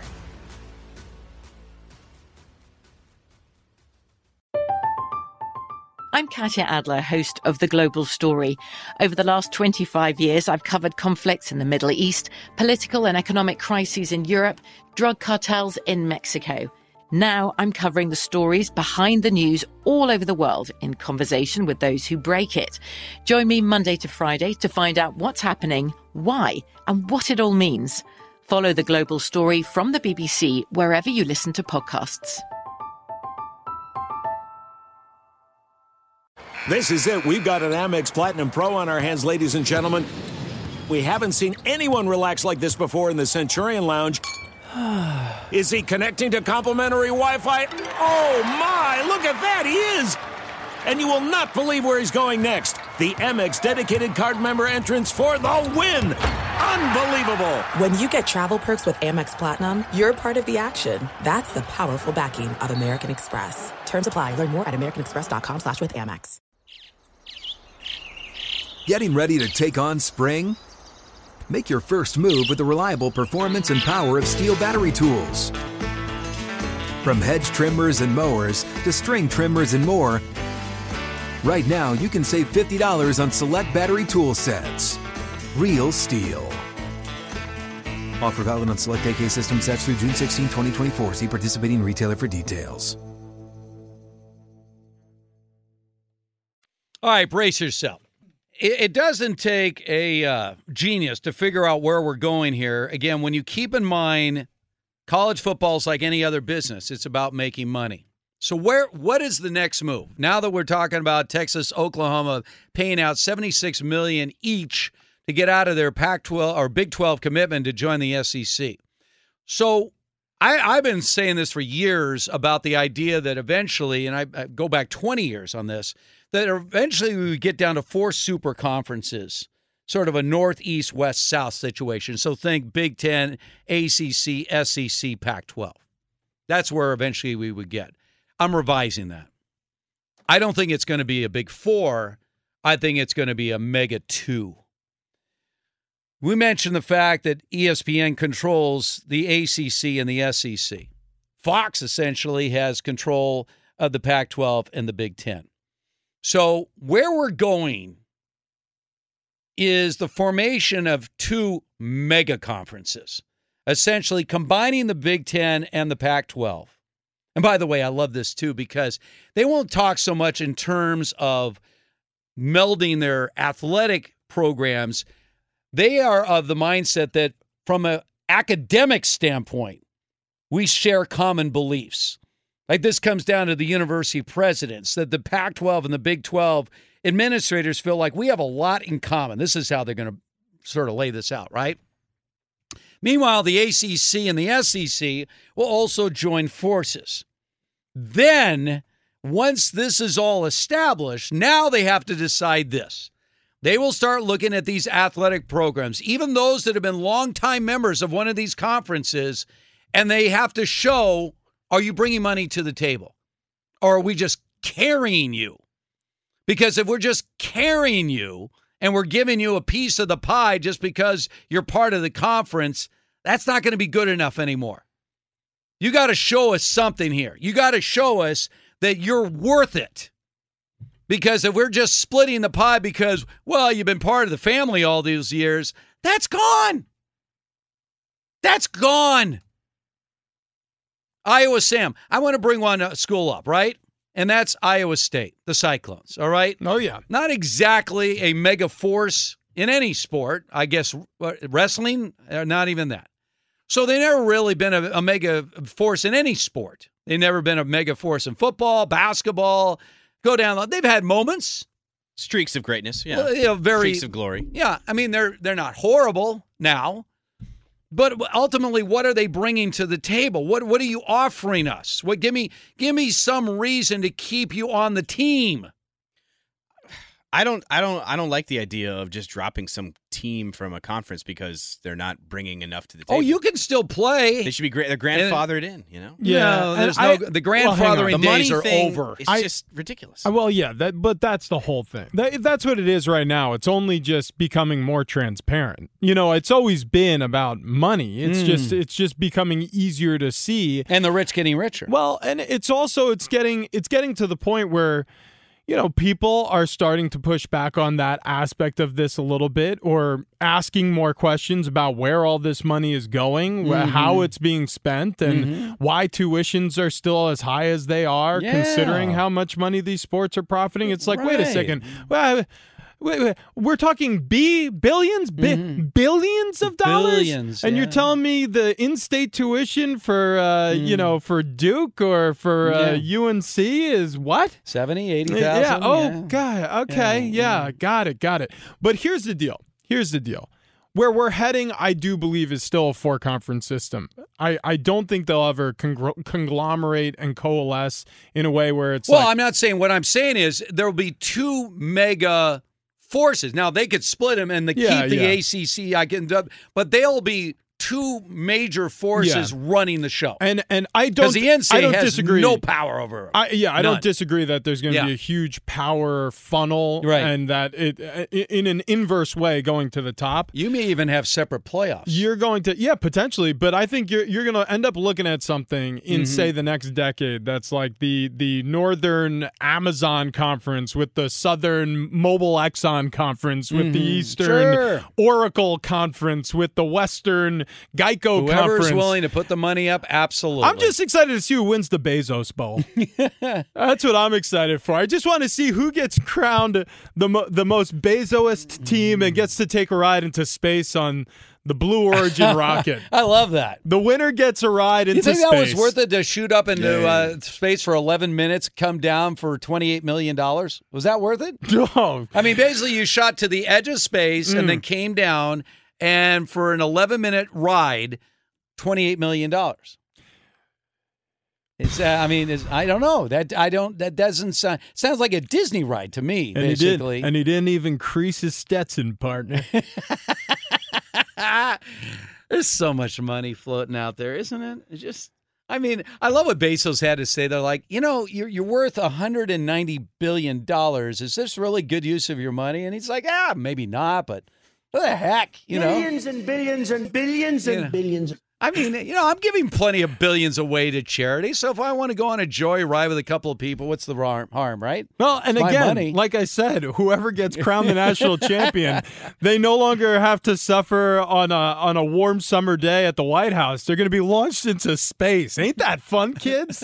That's be- by the way, that's better than a paycheck. You get your tuition and an opportunity to go course, to space. The whole thing is most people are just saying, does this mean we get the two best teams facing each other for a national championship? the answer is no. That is not going to happen. Fox Sports Radio has the best sports talk lineup in the nation. Catch all of our shows at foxsportsradio.com. And within the iHeartRadio app, search FSR to listen live. Yes, doing what we do every Sunday here on Fox Sports Radio, just having a good time, hanging out in the world that we prefer. That would be the world of sports. Sports. Having a good time in the sports world. and there's always a lot of fun in the sports world. You make that sound like when when like your mom kicks you out of the house in the summertime because you're driving her crazy. You've been out of school for a month, and she's like, "Go outside and have fun with your friends. I like it. Fun, Yeah. Play sports and have fun, I- and like it. I- that- but just don't come home until dinner." So for me, unlike you, who actually was an athlete, I guess once an athlete, always an athlete, right, Rich? Oh, of course, yeah. you should see me uh, on the pickleball court. But you know, when you talk about me as a kid, when I was like, let's say, eight, nine, ten years old, that age, I and I'm picture sitting you there, the exact same way. there's nothing changed. Essentially, in those days, I was immersed in my baseball cards, memorizing the stats. I graduated to almanacs when I realized there's like books that have all kinds of stats in them. Then it's, it's like next level, not just the back of Just the baseball Picture you cards. wearing comfortable walking sneakers, Yes. a pair of blue jeans, a polo, and going, "Father, can I talk to you about Ty Cobb's batting average?" Sure. And to project me all these years later and seeing that nothing has changed um, is very comforting to me. Actually, it's I found my niche really early on in life. good, Like some people are always in search of like what what is my purpose here? Like what exactly was this life meant to be for me? And I found that very early on in my life. Very early on. I'm here to yell at you. Yes.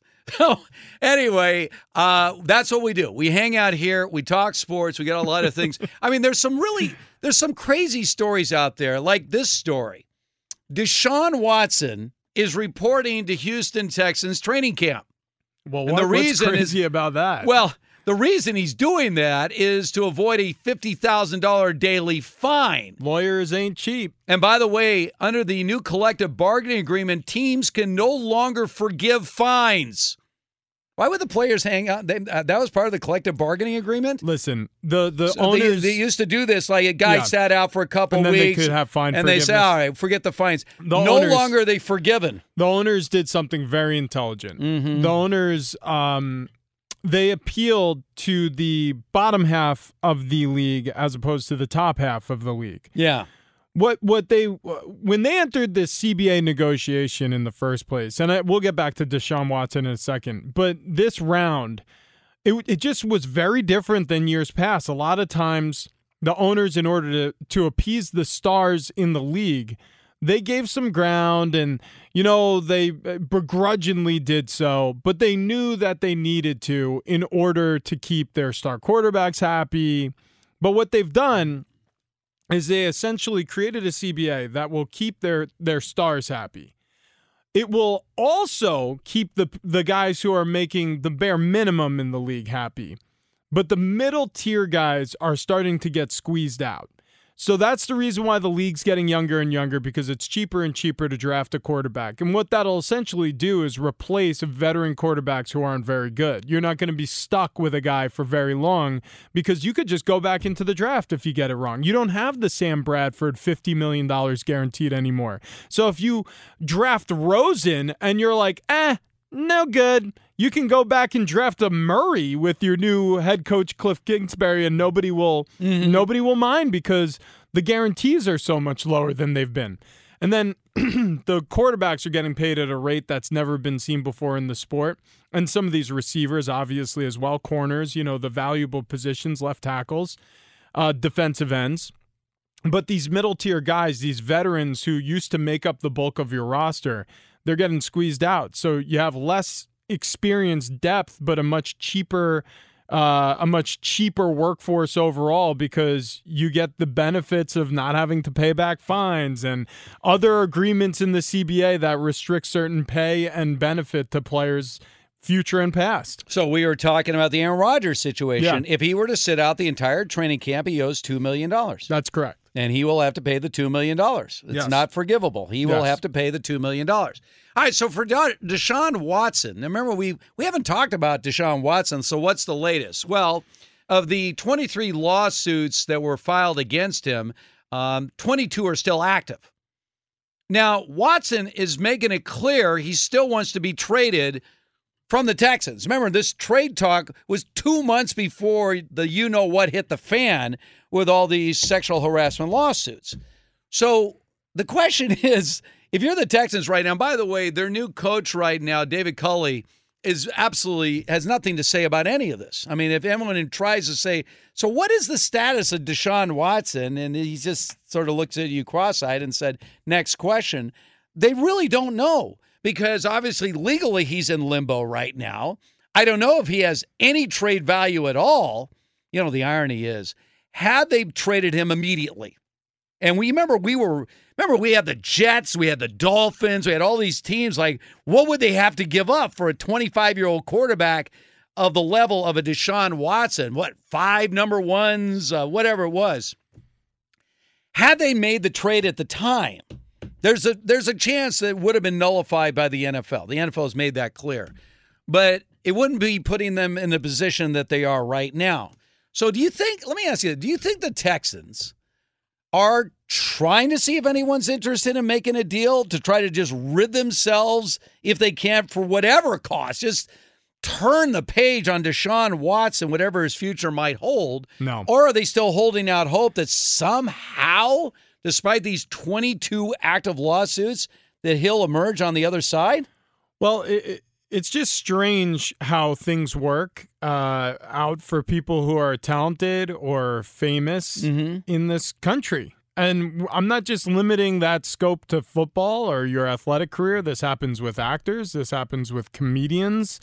Uh, this happens with it happens with a lot of people who have reached a certain um, a lot of people reach a certain pinnacle of success in their given trade and and if it's something that a lot of people can cash in on like for example a talented starting quarterback who's not even in the prime of his career yet he's still a very young player yep it's just amazing how these things work out I mean, it doesn't matter necessarily guilt or innocence. That that's not really a part of the conversation. It's just can we escape this situation, we'll call it, while not having a crushing public relations blow attached to it?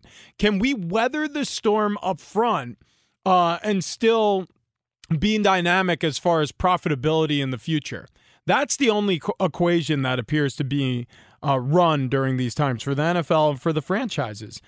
And I don't necessarily blame them because their businesses and their whole goal is to make money. And it doesn't matter what domestic violence abuse pops up. It doesn't seem, at least, there hasn't been precedent for it in the NFL where a player receives some sort of lifelong ban from the game as a result of you know abuses against you know somebody domestically or sexual assault allegations or worse It, it just that that doesn't appear to. If you are a big enough star for the game, they will find a way to still um, market you if there's still talent left in those legs and those arms and your abilities. And and that's just the way it's going to be. I don't know how this story ends, but I could almost guarantee you that Deshaun Watson plays for a number of years to come. You believe that? Oh, 100%. Somehow these 22 lawsuits will be dismissed and that's it. I don't I Back don't to business I as don't know, but I mean, I remember when I don't Michael, know how, but it just feels like it's going to be that way. when Michael Vick went to prison and I was and people were saying, "Well, is he going to come back?" I go, "How? Yeah. How how First of all, the fact he'll be out of football for at least 2 years by serving his prison time, but from a PR standpoint, I mean, abusing animals? This is not going to fly. There's no way you're going to be able to sell people on bringing in a guy who was in prison for abusing animals. Like people look at when they think animals, they're not thinking of like some vicious pit bull. They're thinking of like you know their little furry friends at home. Like Yeah, and you Scrunchy. Scrunchy sitting on the couch next right? to and me. you you abuse this guy and Boo Boo to my left. but what happened was is that Michael Vick was able to come back for two reasons. One, he still had talent, and secondly, he was 100% remorseful. He paid back every dime. He never missed a beat. He never did. He was like, "I will pay back whatever I did." He didn't he he did all the right things. So in Deshaun Watson's case, whatever the future may hold legally for him, if he's looking for a path back, Look what Michael Vick did. Michael Vick was able to come back because he still had the skills and he was 100% remorseful for the actions that he took. Look, I, I mean, just look around. I, Mm-hmm. I'm talking about fame at, and and and prestige or success Mhm, right. in, in a lot of different entertainment spaces. I mean, think about the controversies and the stories that were swirling around Michael Jackson. Yep. Think about Bill Cosby. Out of prison, by the way, right now Hmm. on a technicality. On a technicality, but he's out of prison right now.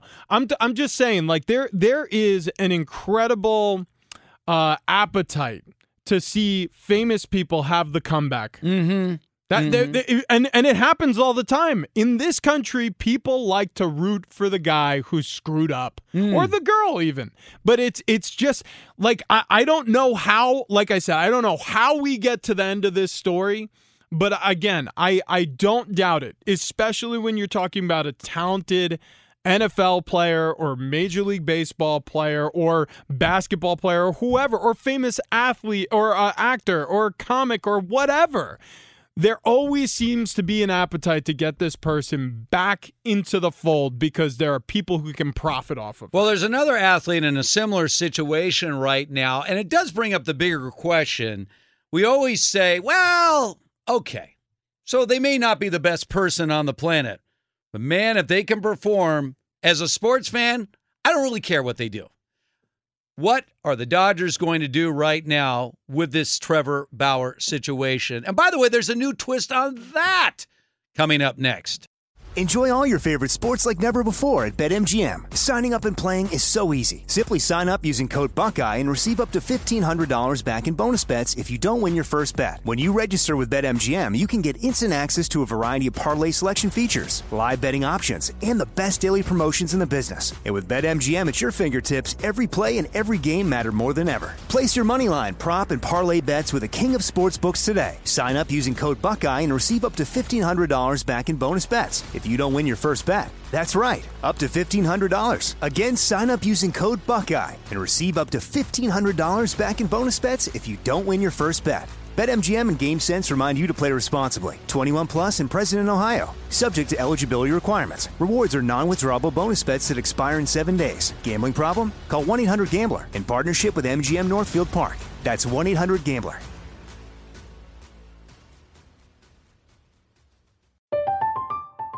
I'm Katya Adler, host of The Global Story. Over the last 25 years, I've covered conflicts in the Middle East, political and economic crises in Europe, drug cartels in Mexico. Now I'm covering the stories behind the news all over the world in conversation with those who break it. Join me Monday to Friday to find out what's happening, why, and what it all means. Follow The Global Story from the BBC wherever you listen to podcasts. There's no distance too far for the perfect trip. Hi, checking in for. Or the perfect table. Hey, where are you? Coming! And when you get access to Resy Priority Notify with your Amex Platinum card. Hey, this looks amazing! I'm so glad you made it. And travel benefits at fine hotels and resorts booked through Amex Travel. It's worth the trip. That's the powerful backing of American Express. Terms apply. Learn more at americanexpress.com slash with Amex. Getting ready to take on spring? Make your first move with the reliable performance and power of STIHL battery tools. From hedge trimmers and mowers to string trimmers and more, right now you can save $50 on select battery tool sets. Real STIHL. Offer valid on select AK system sets through June 16, 2024. See participating retailer for details. Steve Hartman, Rich Ohrnberger.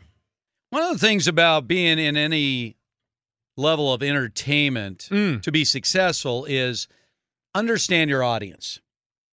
And an audience in one city or one section of the country can be completely different than another section. We know this. It's very it's- it's hard to gauge anything that is universal. Um, let's let's let's put an example out there uh, here in uh, Southern California, specifically in Los Angeles, which in, in many people's eyes that live outside of Southern California, they just label LA as Hollywood, right? It's it's the entertainment capital of the world. Of course. And many that have been involved in the entertainment business, whether it's movies or television or sports, have had individual indiscretions that would be intolerable anywhere else, but somehow I won't use the word acceptable, but passable. A prime example of this happened with Kobe Bryant. When Kobe Bryant was going through his situation, the alleged rape of a woman in Colorado, and remember, he was flying in and out of Colorado back to games. Mm-hmm.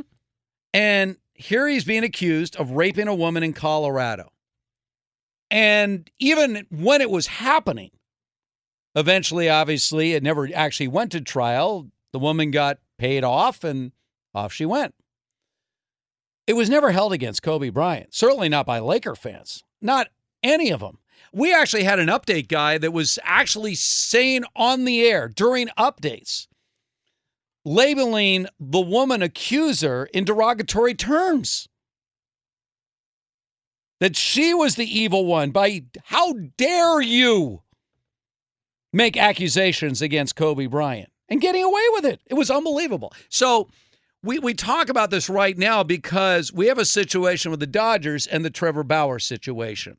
So now everything has been delayed again.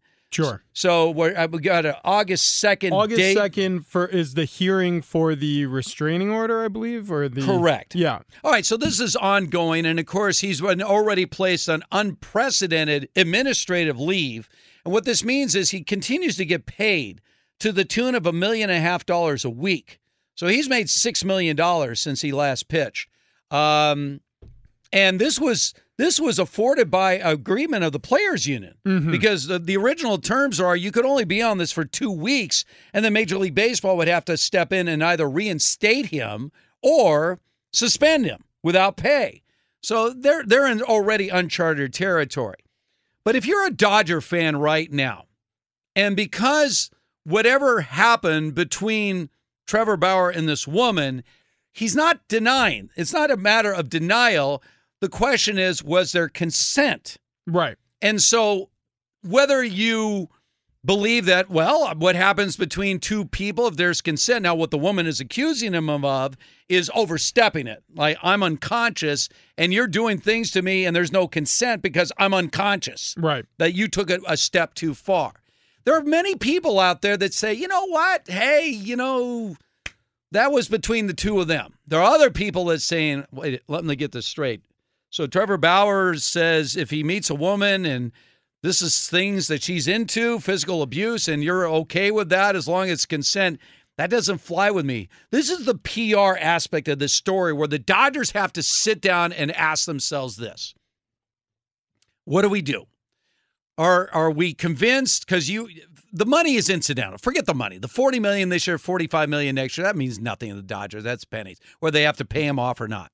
But from a PR standpoint, let's and we were talking to Ralph Irvin during the break. Let's say the Dodgers. This this goes on for a while, but let's say they lose an arm in September. Let's say somebody gets hurt. Yeah. And all of a sudden, you you still got Trevor Bauer sitting there, and you're like okay, he's the difference between us not making the playoffs or making the playoffs or, you know, getting in the playoffs and winning the World Series.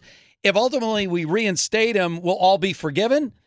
In LA, he would have a much better chance of being forgiven than other parts of the country because it's been proven time and again whether it's forgiving Hollywood stars for their indiscretion, TV personnel, it happens all the time in Los Angeles for forgive, forgive, as long as you keep us entertained, as long as you deliver what is promised out there. So I believe that this is something the Dodgers are trying to to weigh. They're leaving this all with Major League Baseball right now. They haven't had to make any statement because all they're saying is, well, we're just waiting for Major League Baseball. Um, so they, but at, at some point they will have to make a decision here, and their decision has as much to do with the audience that follows them as it does to whatever your thoughts are on what the right thing to do should he be, should he not be. Uh, again, we always talk about money, but that's where we get back to the money portion of this. Um, so it's going to be interesting to see how it plays out. But the fact that he's in Los Angeles uh, makes Trevor Bauer's situation a lot different than it would be in other parts of the country. Yeah, look, I, I mean, you you say Los Angeles, and you you point out, and you made great points about the similarities between this case, although not the same but similar, between this case and the Kobe situation mm-hmm. uh, back then. But I, I, I, mean, winning and, like you said, entertainment. Uh, if you have a football, I'll give you an example in the sport of football. If you have a football team that is having immense success, mm-hmm. it almost doesn't matter to the fan base. It seems it almost doesn't matter to the fan base what happens during the course of that success, as long as the good times keep rolling. Mm-hmm. I mean, for example, the Kansas City Chiefs, okay, drafted Tyreek Hill and had a violent situation with mm-hmm. uh, a girlfriend turned fiance who was carrying his child uh, there was a lot of physical violence that he admitted to. Uh, was still drafted by the team, and then there was even uh, uh audio captured mm-hmm. of of further verbal abuse and potential threatening language used toward, I believe, the same woman, if I'm remembering the story correctly. Right. Uh, Kareem Hunt was caught on camera in a hotel kicking uh, a woman down. Kicking a woman. Now, th- he was placed on commissioner leave and then released by the mm-hmm. Kansas City Chiefs. But again, a small speed bump right. in the road. He's doing fine with Cleveland. Uh, Andy Reid's son, if I'm remembering correctly, got into a collision with a car. And yes. I, did that result? Young girl. Yeah, it result in the the death of a young child or just serious injury? Serious injury okay, is being charged with a Class D felony. Mm-hmm. Now, if Andy Reid was posting eight and eight records every year, do you think there would be as much? As much popularity well, let's go back, this, for this team or how it's been ran. The Ray Rice situation. All right, so you have the video evidence of him knocking out this woman, who, by the way, now is his wife. Ray Rice's career ended with that, but is it because of the incident or because he was already on the downside of his career. Oh, 100% it was because he was on his downside, downside of his if that, career. If that incident happened two years before when Ray Rice was at that point one of the best running backs in the league, I know the number he did on your New England Patriots. I remember Ray Rice running oh, yeah. all through your defense. Yeah. If that Ray Rice had been involved in that incident, he would have found a way yeah, back. By the, the way, yeah. So in 2012, Ray Rice was mm-hmm. dominant, dominant, uh, 1100 yard rusher, and this is following th- three the three previous seasons, mm-hmm. he rushed for over a, a, over a thousand yards. What was his yards per carry his last season? His last season, though, and mm-hmm. this is interesting. Yeah, 2013. Yeah. started 15 games, mm-hmm. appeared in 15 games, had 660 yards, and averaged 3.1 yards per carry. He was done. He scored four touchdowns. Right. This guy was a rainmaker for the four seasons before that, but he tailed off dramatically in 2013. Which, by the way, is normal for most running backs. You got about a four-year window. And then and then had that incident in the offseason, and the Baltimore Ravens saw it fit to say goodbye. And then remember his and the NFL did soon-to-be well. wife, who had taken the punch, she was begging everybody, "Come on! I'm telling you, it was it was between us. I marry this man. I love this man. It was a bad moment for him. It got caught on film. Didn't matter because around the league they're like, well, he can't play anymore. Yeah. I, again, forgiveness comes much easier to Mm. those who are talented and from those for those where people can profit from them. And Yeah. so, just like the examples I made about the Chiefs and all the issues Tyreek that Hill they ran and all into, these different guys, just yeah. Mm-hmm. like the examples you made with the Lakers and Kobe, just like this situation with Trevor Bauer, who, by the way, was leading the NL in strikeouts, had a Mhm. 2.49 ERA, Yes. and was coming off of a victory where uh, he held, I believe it was Mm. the Giants to two runs in a win, complaining about Angel uh, Hernandez's strike zone. Yes. Uh, was the last time we heard him speak publicly. I'm I- with you, and uh, we're going to get to Jon Yeah. Paul Morosi on the other side here. But uh, if if he gets through his legal problems, I agree with you. If they still feel that he can help them win, uh, Trevor Bauer will see another day as a Dodger. All right, we're going to get to Jon Paul Morosi on the other side, but first, let's find out what is trending right now with Mr. Ralph Irvin. Well, you talk about uh, the NFL and forgiveness. That's uh, the case right now with the Houston Texans.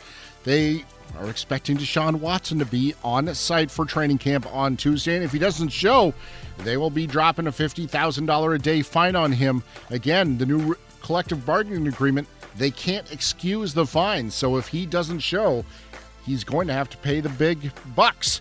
Uh, the Browns are placing rookie linebacker Jeremiah Owusu Koramoah on their COVID 19 list. Now to Major League Baseball, where we have a developing situation at Fenway Park. The Yankees have a 4 0 lead over Boston, but the big story, well, that is coming from the lack of Red Sox hits. In fact, there are none. The Yankees uh, getting a great performance so far from Domingo Germán. Seven innings of work. He struck out 10. And again, no hits for Boston now through seven innings. We'll see how that continues. Meanwhile, the Mets with a 5 3 lead over Toronto. Jeff McNeil, a two run double to give New York the advantage there in the seventh inning. Tampa Bay leads Cleveland 2 1 in the eighth. And Philadelphia gets a Ronald Torreyes home run. They extend their lead to 2 0 over Atlanta. They are now in the top of the ninth inning. Earlier today, France humiliated the United States 83 76. Gregg Popovich has lost five of his last nine games, and maybe he just is a better coach with international players. That's who he won his titles with. Mm-hmm. Hmm. Uh, we'll send it back now. It is Steve Hartman and Rich Ohrnberger. All right, Ralph. Uh, okay, now it's that time. That rare treat for us to join forces every week with someone that wears many, many hats. He's our Fox Sports Radio MLB insider. You see him on the MLB network, the NHL network. He's everywhere because he has something to say and he has information to give and he shares it with us every single Sunday.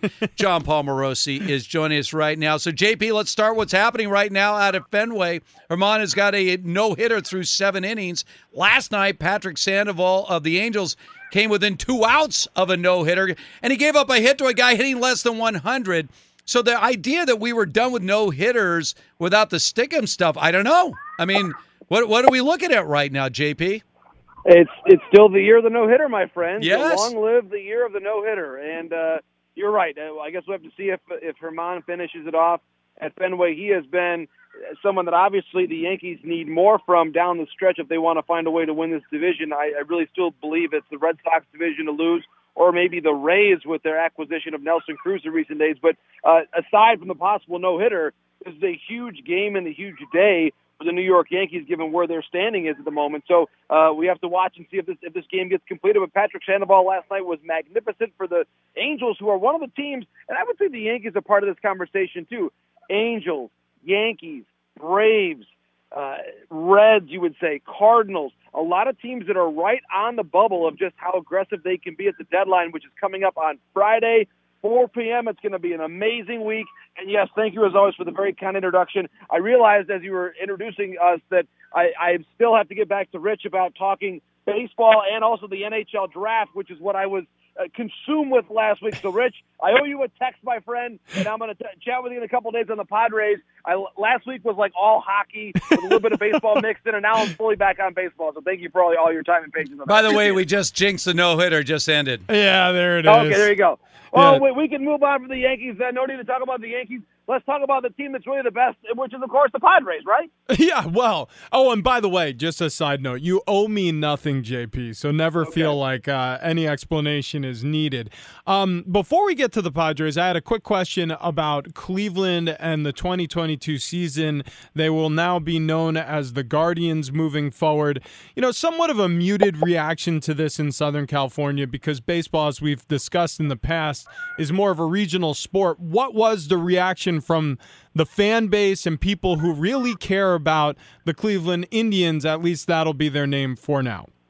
Uh, I think that for there were certainly were some people, some fans with with uh, with Cleveland that that were never going to be okay with the new nickname, and so there's probably some segment there that was going to be loudly against any choice that was not the Indians for them, and and I think you have to accept that. But I think that for those that were willing to have a an open mind on this, it's actually I, I think a really good compromise. It still obviously has a similar structure in terms of ending in IANS, so there's there's some familiarity with with the with the way that the script looks. Uh, the colors are the same. You can still incorporate the C on, on the jersey, which in, is in the same way.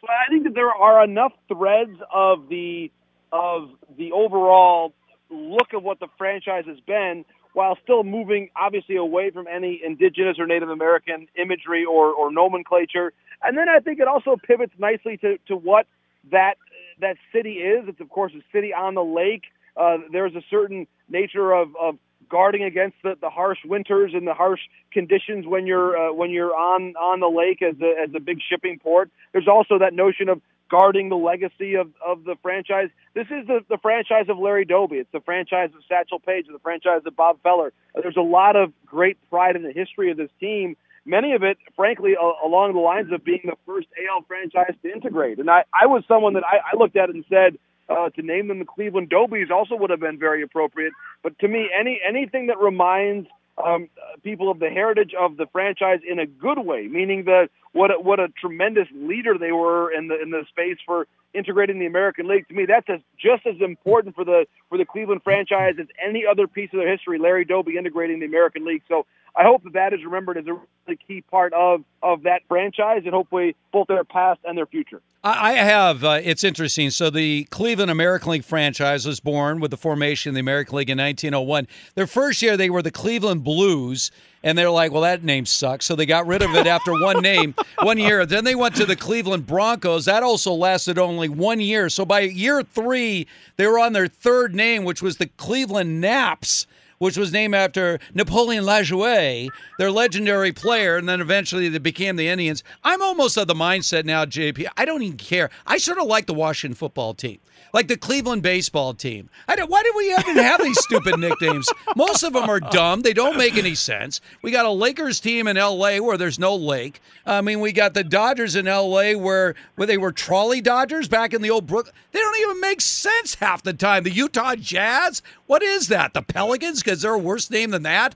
I remember when they had the Orlando Magic. I go, why don't you call them the Orlando Cepedas?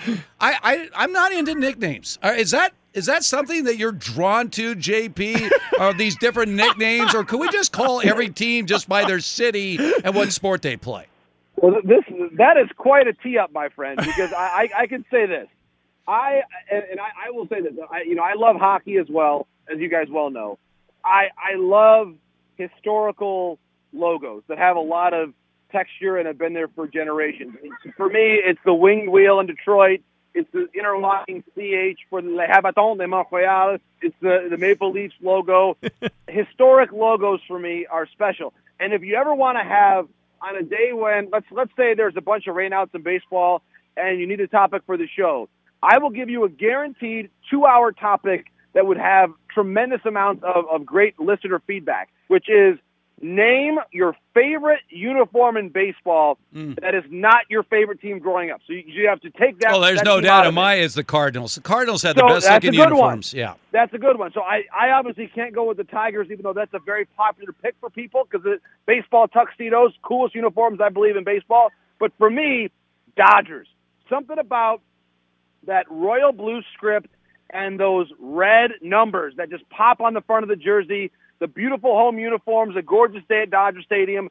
Something about the way that looks against the backdrop of the beautiful Dodger Stadium, which has aged so well. I, I think you're right about the Cardinals, but I would say the Dodgers for me are in first place. I, I think the Royals are close for another reason. Uh, but I, there's a lot of great uniforms in the sport, but I would say Dodgers are my favorite. With if you have to accept my hometown team of Detroit. Mine, I guess, would have to be the Devil Rays. Before they dropped the Devil, I thought that was a Hmm. cool name. I thought the jerseys were cool with the fish on the front Get of it. outta The whole here. thing. Oh You yeah, lie. No, no, no. Come on, that was a success. It was Really? a smashing success. This is a guy who played football at Penn State where they have nothing on their uniforms. Remember that. Which, which, by the way, I like my favorite uniforms in college football are Michigan's and Penn State's. I just the, the simplicity of it is beautiful. Yeah. Like there's no need to there's no need to put a whole bunch of other features on it. Just simple, straightforward. You know, I I do like I I've always liked USC's uniforms too. I think those are pretty sharp. Um, but yeah, I would say Michigan, Penn State, USC, classic, classic. All right, let's get to the trade deadline, which we are less than a week away. As you said, there's a lot of teams on the fence right now. Are we buyers? Are we sellers? Especially a lot of those teams in the NL East holding out hope that somehow Jacob DeGrom is going to have extended time on the injured list. But when it's all said and done, give us some of the big name pitchers they're going to have a new home by this time next week. Who are some of the pitchers that you think will ultimately be dealt before the trade de- deadline when we have this conversation next week? So great question, and I will say this: that we may see the the decisive move to win the NL West made by which team lines up with Jose Berrios the Minnesota Twins, and it makes you even better if you can find a way to get Taylor Rogers added in there because I think he is one of the best closers in baseball right now. And if you find a way, and this is, I think Derek Falvey may do this, you package up Berrios with Rogers, that gets you the most prospect return and gets you the highest level guy going back. I think that's a huge question. So I would say number one, Jose Berrios. I, I, I think right now Germán Márquez stays in Colorado. I think Luis Castillo stays with Cincinnati. The name that I'm sure is going to move, like by this time next week, if he's not in a new uniform, I'll be stunned. That's Tyler Anderson of the Pittsburgh Pirates. Mm-hmm. Tyler Anderson has pitched very well this year, been reliable for teams like the Dodgers and Padres and Phillies who are close to the luxury tax threshold. He has a lot of appeal because he's not going to cost you a lot of money in cash. His, contract this year was 2.5 million for one year. Nice, easy tra- uh, contract to trade. So again, I would say Berrios highest impact. Tyler Anderson most likely to move, and then of course the Cubs guys. That that to me is the topic we have to get to. Who ends up moving from Chicago? I think Kris Bryant is traded. I also believe Craig Kimbrel is going to be traded by the Cubs as well. The San Francisco Giants, and we have about 45 seconds here, JP. But uh, is it time we start trusting that they are as good as they look on paper? Yes, I mean, this is now we are almost to the end of July, my friends. This is not a start. This is four months. We're two thirds of the way through. It's it's been a fast season, and the Giants, in many ways, they're getting better as time goes on. They're going to get some of their, their guys that have been on the injured list back, and their rotation has been so good. You've got to credit Farhan Zaidi and Scott Harris for signing Kevin Gausman, Anthony DiSclafani, Alex Wood, all of them on one-year deals. Tremendous work by the Giants. They are going back to the postseason this year. They just lost back to back games to the lowly Pirates. it's over. It's over. I, I, guys, I am still on the bandwagon. I, I didn't say they were going to win the division, Mm. but look at the National League. It's going to be the the NL West is going. That's going to be like the the NL West consolation round is going to be the wild card game, and then they're going to play the team that wins the division, and then the first round series is going to be in Milwaukee against the winner of the NL East, probably the Mets. There you go. I just gave you the whole picture. Yeah. yeah, and by the way, I do I do want to clarify that if everything stands it is right now, let's just say Padres Dodgers in a wild card game, and then they would play the Giants three out of five because the Giants have the best record, right? It doesn't Correct. it doesn't alter based on the division. Correct, All right. exactly. So, the, So- the uh, wild card game winner Yeah. plays the top seed based on record, and then it's going to be. And guys, I mean, it's almost a certainty. I mean, the Brewers are going to win that division, Yeah. and then they're going to play the winner of the NL East in the, in the other series. So we were talking about this with the Padres. Like, if I were the Padres right now, you, I would much rather see the Dodgers in one game. Get rid of them in one game. I'll roll the dice mm-hmm. on a one-game Wow. matchup and eliminate them. Take my chances winning three out of five against the Giants, and then four out of seven against the Mets or Brewers. Bring it on. No respect for the Giants, JP. No. Come on, Steve. They still got a two-game win. They have the best record in the National League. They have the Yeah. best record in all of baseball. Uh, mark my words. I want you. I want you to look at your calendar right now. The Padres are playing the Dodgers at Petco on August 24th. If you look at the Giants' schedule between now and then, the Dodgers' schedule between now and then, and the Padres' schedule between now and then, the Padres will be in first place when they face the Dodgers August 24th at Petco. Ooh, Mark that- my that- words. and that's a great one. And by the way, that same night, the Mets play the Giants. Mm. And uh, that- that's going to be a great one too. I, I love, I love August and September baseball and Oh, October yeah. baseball, guys. It's here. It I is it. here. Times. Absolutely. Can't wait. All right. Well, uh, there he is, a man that loves, of course, the script of the Detroit Tigers, but admits that he's also in love with Dodger Blue. How about that? I yes. am. I love it. Love Jon it. Paul. Morosi. JP, I can't wait for next week already. By that time, the trade deadline will have come and gone. We're gonna have we might have to do a full hour with you at some point here. But uh, I'll be ready, guys. I, I have all the technology in my house to do that kind of stuff now. I've, I've learned more about radio, and so we're good. Call me up anytime, all right? you're the best, JP. Thanks so much. My pleasure, guys. All the best. Thanks so Jon much. Paul Morosi, our Fox Sports Radio MLB insider. All right, so he threw a lot of names out there, a lot of possibilities. But like he says, you know, we get to the 100 game mark, which is essentially where we are right now. Now we are at where we started the baseball season a year ago. right. Essentially, we're at where we started baseball a year ago in late July in that 60 game season. All right. Gee, I, I want to go a step further on this whole thing. You mentioned the Guardians. Why was this even necessary? I want to get into this a little bit here because if you don't know the history behind the Cleveland Indians, you should. Coming up next. All right, you're not going to believe this. So, Domingo Germán had a no hitter going into the eighth inning for the Yankees. He had struck out 10, walked one. He'd only thrown 90 pitches going into the eighth inning. He gives up a leadoff double. Yankees manager Aaron Boone does not hesitate. He just, as soon as the ball lands, as soon as the guy's runners going into second base, he's coming to the mound. He's going to yank Germán. Yeah, yeah, yeah. So remember, Germán has thrown 90 pitches. He struck out 10, walked one. Now he's given up his first hit. He takes Germán out of the game. Bottom of the eighth. 4 nothing Yankees. Well, we're in the bottom of the eighth inning now, and it's 5 to 4 Red Sox. Bullpen gives up four hits, all the runs score, and the Red Sox now have the lead in what we were talking with Jon, Jon Paul Morosi was really a must game for the Yankees. It's been a rough year for the Yankees, but here's an opportunity to knock off the Red Sox. And so you pull Germán out based on him giving up a hit. Oh, we got to get him out of there. Yeah. And the bullpen completely implodes, and the Red Sox are now leading five to four. By the way, when you have like the local papers, and I mean, over this is just the headlines from over the weekend, are writing headlines like blame Boone for this Yankees defeat.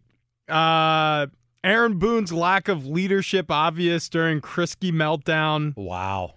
I mean, Aaron Boone is the is the scapegoat for all of the Yankees' issues uh, because it's very difficult to blame the organization for the amount of money they'll spend on the roster, et cetera, et cetera. But let's be very honest with each other. No team, especially a team with the sort of capital that the Yankees are willing to spend, are going to allow one man Mhm. to determine their future right now, especially when the chorus of support is for analytics and analytics departments.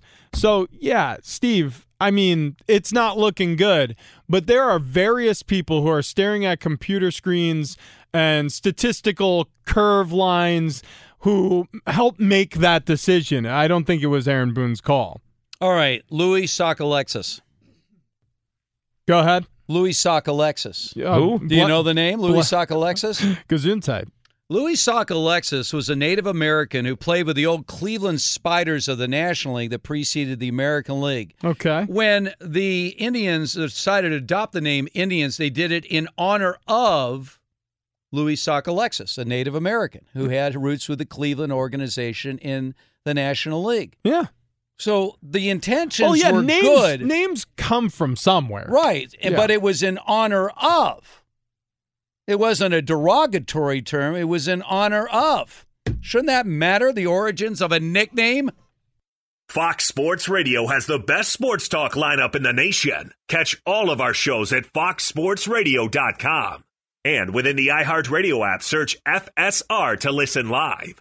All right, rolling along here on this Sunday from our Fox Sports Radio studios. Hartman and Ohrnberger was teaching uh, Rich during the break about Louis Sockalexis, first Native American ever to play Major League Baseball.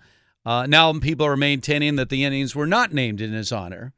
There's there's a variety of sources. Whatever happened back in 1915 when they made the name change, but uh, the fact is, Louis Sockalexis was the first Native American to play Major League Baseball, and the, those over the years that claimed that indeed because he had played with the old Cleveland Spiders of Right. the National League, that that's why Cleveland American League team adopted the Indian name back in 1915, a couple years after he passed Well, away. look, like I said, na- Louis Sockalexis. names come from somewhere. And and don't get me wrong, I'm that's not a defense of any team nickname that uh, at, at this point in our Mhm. history or I shouldn't say our history, but at this point in our culture are deemed unacceptable.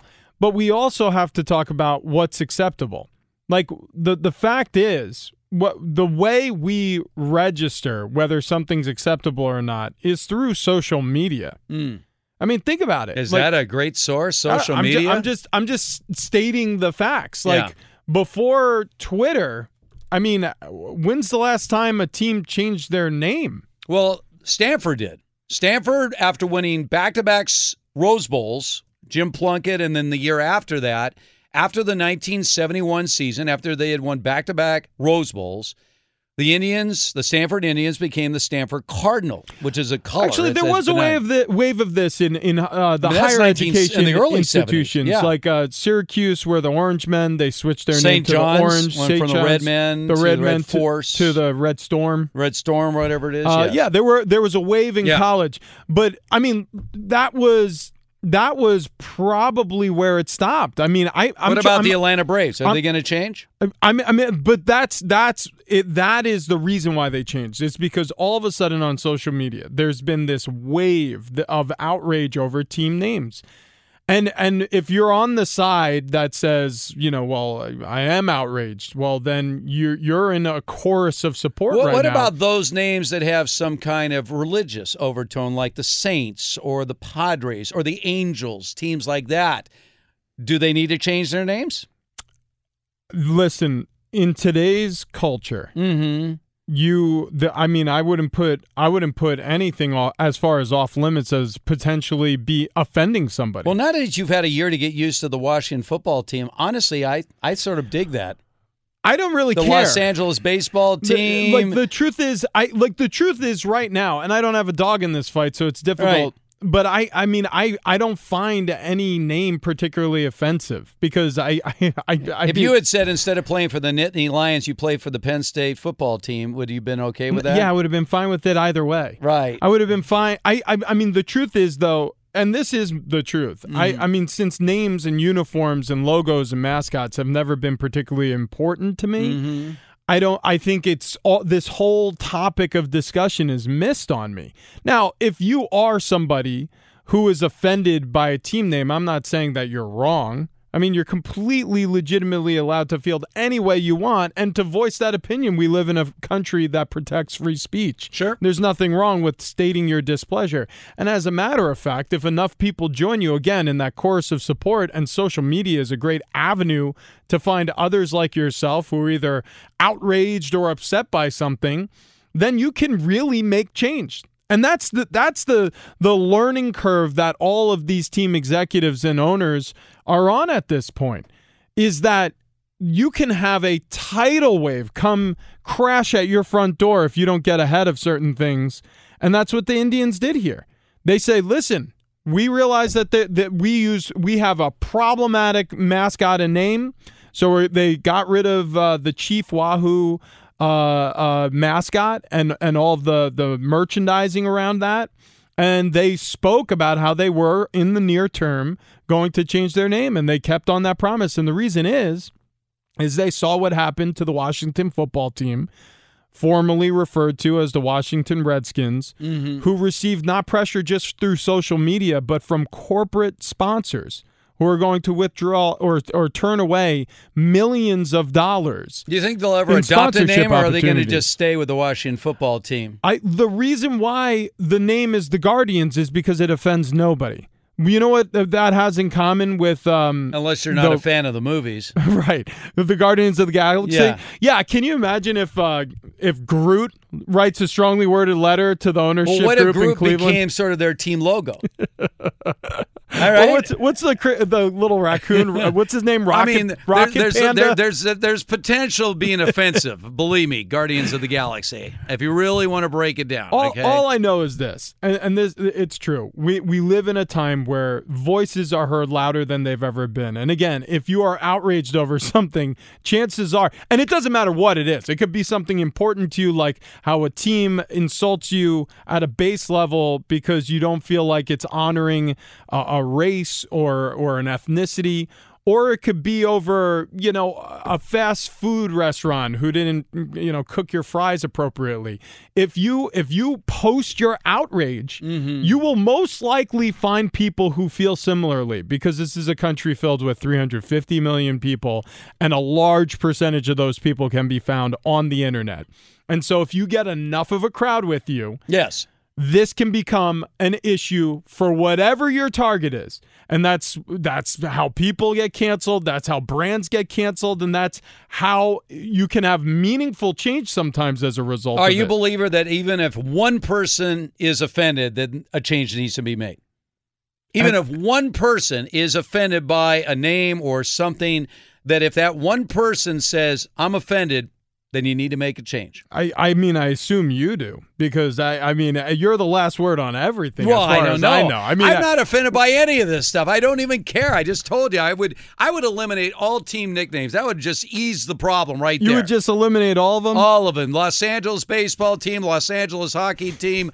I don't- Forget it. The UCLA football team, the. UCLA basketball team. All right. I wanted to get to uh, uh, college uh, sports here. Nick Saban made an interesting statement talking about Bryce Young, his still not named starting quarterback at the University of Alabama. And he came out publicly to say that Bryce Young, despite the fact he has yet to start a single game at Alabama, is already in line to make up to a million dollars in endorsements which seems strange, right?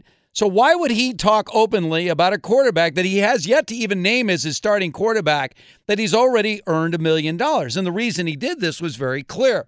What he's trying to do is remind everyone that it has no it doesn't matter where we're located, Tuscaloosa versus Los Angeles. well, this is it's what I was telling brand. you. This is what I was telling you last week. Right. week. So this is the brand that's selling it. But I want to go a different direction because we talked about this whole idea and we get why he's doing it. He was wanting to make sure everyone understands. Just because we're sitting here in Tuscaloosa doesn't mean you can't make huge money. This kid from LA, by the way, Bryce Young, is going to make big money here at Alabama. But Ryan Day, the uh, coach at Ohio State, he was asked about some of the comments uh, that Nick Saban made about this quarterback making all this money. And he said, look, the way we should do this, if we're going to go with this name, image, and likeness, sure, the star quarterbacks are going to be making big money, but we got to figure out how to share the money. Do you think that's where we're going? So this is Ryan Day, obviously one of the big three when it comes to current coaches, along with Dabo Swinney and Nick Saban, saying, "Yeah, it's great that the quarterback or the star running back or star wide receiver is going to be making all this money." But we need to figure out a way where we need to funnel all that money. So just so the quarterback's making a million, this guy's making fifty thousand, this guy's making ten thousand, and some guys are making nothing. But we need to take all that money, put it all into one big pool of money, and then distribute it to everybody on the team. Yeah. That's Ryan Day's vision for where we're going with this name, image, likeless money. Is that laughable? Is that a possibility? Look, it's an idea. It- and and I honestly feel this way. I kept. I why, like now, why I is like he bringing this up? Because what he's bringing it up is you're creating a problem here. If the quarterback's making all this money, and other people are like, "Wait a second here, how come I'm not getting any of this money? I'm off. I'm blocking for this guy right now. What am I getting? A pizza once a week? I don't think so.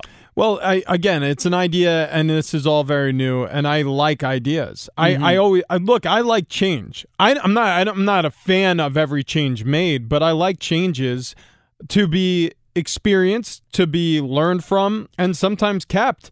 And so, so far with the name, image, and likeness, I like where we're currently at. Just that there are no restrictor plates on this sucker. We're opening it up. We're letting these athletes who are graduating high school with an insane social media following cash in on their talents because they are talented people.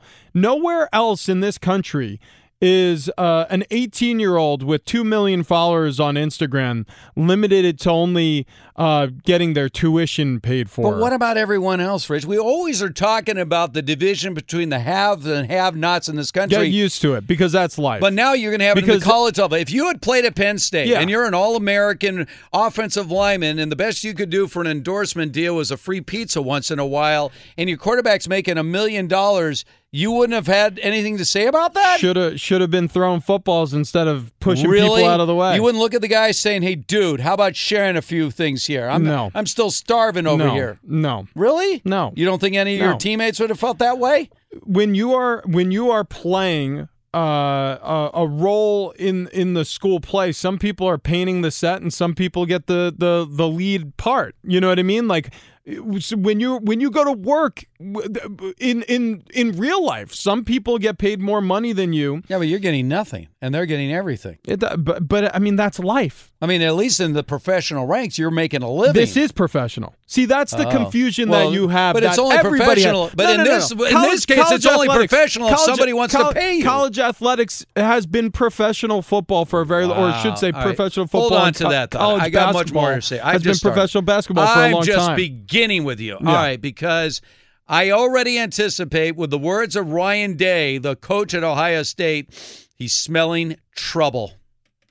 Trouble coming up next. Butt rock o'clock. Butt rock. Butt rock. Steve Hartman, Rich Ohrnberger. Hey, tired of waiting around for hot water? Choose Navien and get instant hot water for spa-like comfort while you lower your bills. Save hundreds on a Navien tankless water heater with local rebates at tanklessmadesimple.com. want to thank the guys today. Iowa Sam back. Yes. From missing yesterday. I was missing Yeah. yesterday. Just we had uh, the real Don Brown uh, yesterday. You had Don Brown. We just switched shifts so he could go to something on tomorrow uh, last night, and Yes. I'm here now.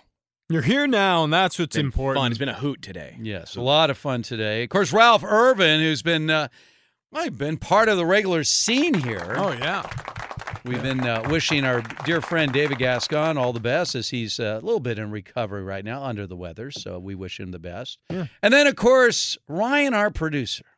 Oh yes. Look at Ryan. Ryan, Ryan, Ryan. Where do we start? I mean, Ryan, when Should you we fill out your resume, seriously, with all the experience you've gathered here at Fox Sports Radio, where exactly does this show fall on your on your list of? Well, I- I'm very lucky. I, I get to to work on the herd this week. Mhm. So unfortunately, Ah. you guys are now number two. Wow, So that's- wow, yeah, wow. yeah, That is, you- you uh, passed up a little bit. Do they give you the star treatment over there the way we do, or how's that work? Not not like you guys. No, No, nothing no, like not that. At all. No. Give you a lot of thanks on the air, a lot of reference to you. Yeah, you see, I, I don't get any of that there. None so. of that. See that? Yeah. Okay. Well, just, just remember that. Yeah. Where your bread is buttered. That's right. That's right. Don't forget about the the people who you stiff armed on your way beyond. Yeah, that's, That's okay. right. I've seen a lot of that over the years. Yeah. People- No, right, A lot right. of people. I, I did notice Ryan's Yeah. walking around here with a different, uh, different bit, air yeah. about him. Yeah, Yeah, well, yeah, it's, uh, it's- that's Yeah. big time No, it's there. good. It's good. By the way, half of their producing staff was also part of my staff way back in the day. You, you know that, don't you? I and I, I will say this: uh, he Mm-hmm. shouldn't have uh, poured that coffee on your head and then yelled at you like it was your fault, and you should not have refilled his cup for him. Oh, but my. look, the guy's uh, He's Hollywood now. All right, so uh, by this time next week, what, what will what will be the main subject matter? Will it be the uh, Major League Baseball trade deadline? Will it be the opening of NFL training camps? Will it be the Olympic Games? I think we'll be reli- reliving the uh, air rifle competition at Yes. the Tokyo Olympics. Do you, do you feel Olympics. a breakout star is about to emerge from these Olympic Games? Because we really need some. Because right now, during just the course of this show, it's just like they're skipping around. Like you know, Yeah. one moment it's badminton, next week I got weightlifting, then I got uh, team handball, I've got soccer going. It's just sort of a mishmash of a little bit of everything right now. I think what we need is, honestly, is the is some good news coming out of USA basketball. Like, Yes, I- you need a win there. Like I, like I if they lose to Iran, that's Yeah. going to be that's that's pretty much the end of that. I have a feeling that that the somehow USA basketball is going to be one of the talking Mm. points coming back. Yeah. Track and field. Do you even know a single member of the United States track and field team? What's what's actually bizarre is not only do I not, Mhm. but the only name I can recall is because she got kicked out of the Olympics for marijuana, and that's Sha'Carri Richardson. Correct. Correct. Yeah. Which I mean that it's a, and it's a real shame because I'm sure there are many other talented athletes who are going to be competing in the track and field Mm. Well, events. Simone Biles, obviously, Well, she is a, a superstar. Yeah, yeah. Uh, by the way, they didn't exactly have a good. Uh, I don't know whether it's like the uh, preliminary round or something. They they've been dominant, obviously, Yeah. the United States for quite a while, much like our women's soccer team, and they went uh, second place, and they were not used to that. Today, either. I will say this though, and Yeah. this happens every time, whether it's Mhm. winter or summer. The Olympics always draws draws my eye to a sport. I really had maybe only a fringe, uh, a fringe awareness. Mm-hmm. Yeah, but how many do you follow after the Olympics? Oh no, not no, no, no. It's Yeah. none of those Like, really. suddenly you get like, into I'll, it, I'll like- give you an example. I was glued to the screen for about a solid half hour today, leading up to our show, watching whitewater rafting. Ah, I saw this. Yes, I saw some of that. It's like a closed course. I don't even know if it was a real river. It, Mhm. I, I, it just, it was awesome. Yeah. it was absolutely awesome. So- they had like those like plastic partition barriers Right, that you exactly, see at rock yeah. concerts, Mhm. like like the row before the front row. Uh, where I was just like, how did they make a fake river? But they did it. So, but you, I mean, in, in other words, down the road, like, so let's say down the road, you, you're sitting there on an NFL Sunday, and all of a sudden you're like, you're flipping, there, there's kayaking, it's back. Yeah, And yeah, you're like, hold on. Yeah, yeah, Hang on to your football. right. This kayaking, I'm telling you, if you haven't seen this yet, you got to Just- watch this. honey. man. I just Look at tuned the into. splash in his face. I'm oh, streaming. Oh, wait a second. I'm streaming know whitewater kayaking I on know Pe- Peacock right you know now. why he's excited? Yeah. Shirtless at Splash Mountain at Disneyland. That's right. You were reliving your glory at Splash Mountain, your shirtless photo Yeah. that shocked the world out there. That's what you saw when you saw that water splashing uh, with the canoeing. That's Well- what you saw, right? You were reliving your own glory Talk about of Splash Mountain. peacocking. I, I mean, I had my tail feathers out. I was uh, showing off my plumage. Did you actually get a print of that photo or what happened? You just took a picture of it. No, Disney tore that right off the screen as fast as they could. Would that have been like a big shot of you and your son Ty above the uh, mantle or something like that? Would that be tolerated by I would have Ann? gone on the Ohrnberger family crest.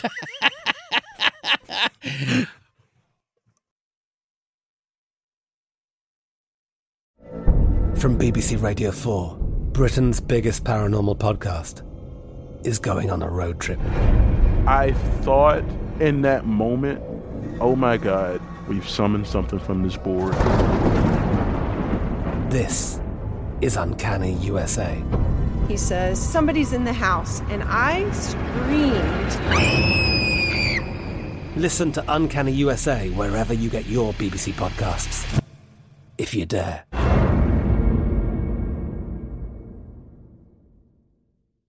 Thank you for traveling with Amex Platinum. To your right, you'll see oceanside relaxation at a fine hotel and resort property. When booked through Amex Travel, you can enjoy complimentary breakfast for 2 and 4 p.m. late checkout. That's the powerful backing of American Express. Terms apply. Learn more at americanexpress.com slash with Amex. Xfinity has free premium networks for everyone this month, no matter what kind of entertainment you love. Addicted to true crime? Catch killer cases and more spine-tingling shows on A&E Crime Central. Crave adventure? Explore Asian action movies on Hi-YAH. Searching for something extreme? Check out skating, snowboarding, and more on Fuel TV Plus, the global home of action sports. And find crowd pleasing bops on iHeartRadio's Hit Nation playlist. There's new free shows and movies to love every week. Say free this week in your Xfinity voice remote.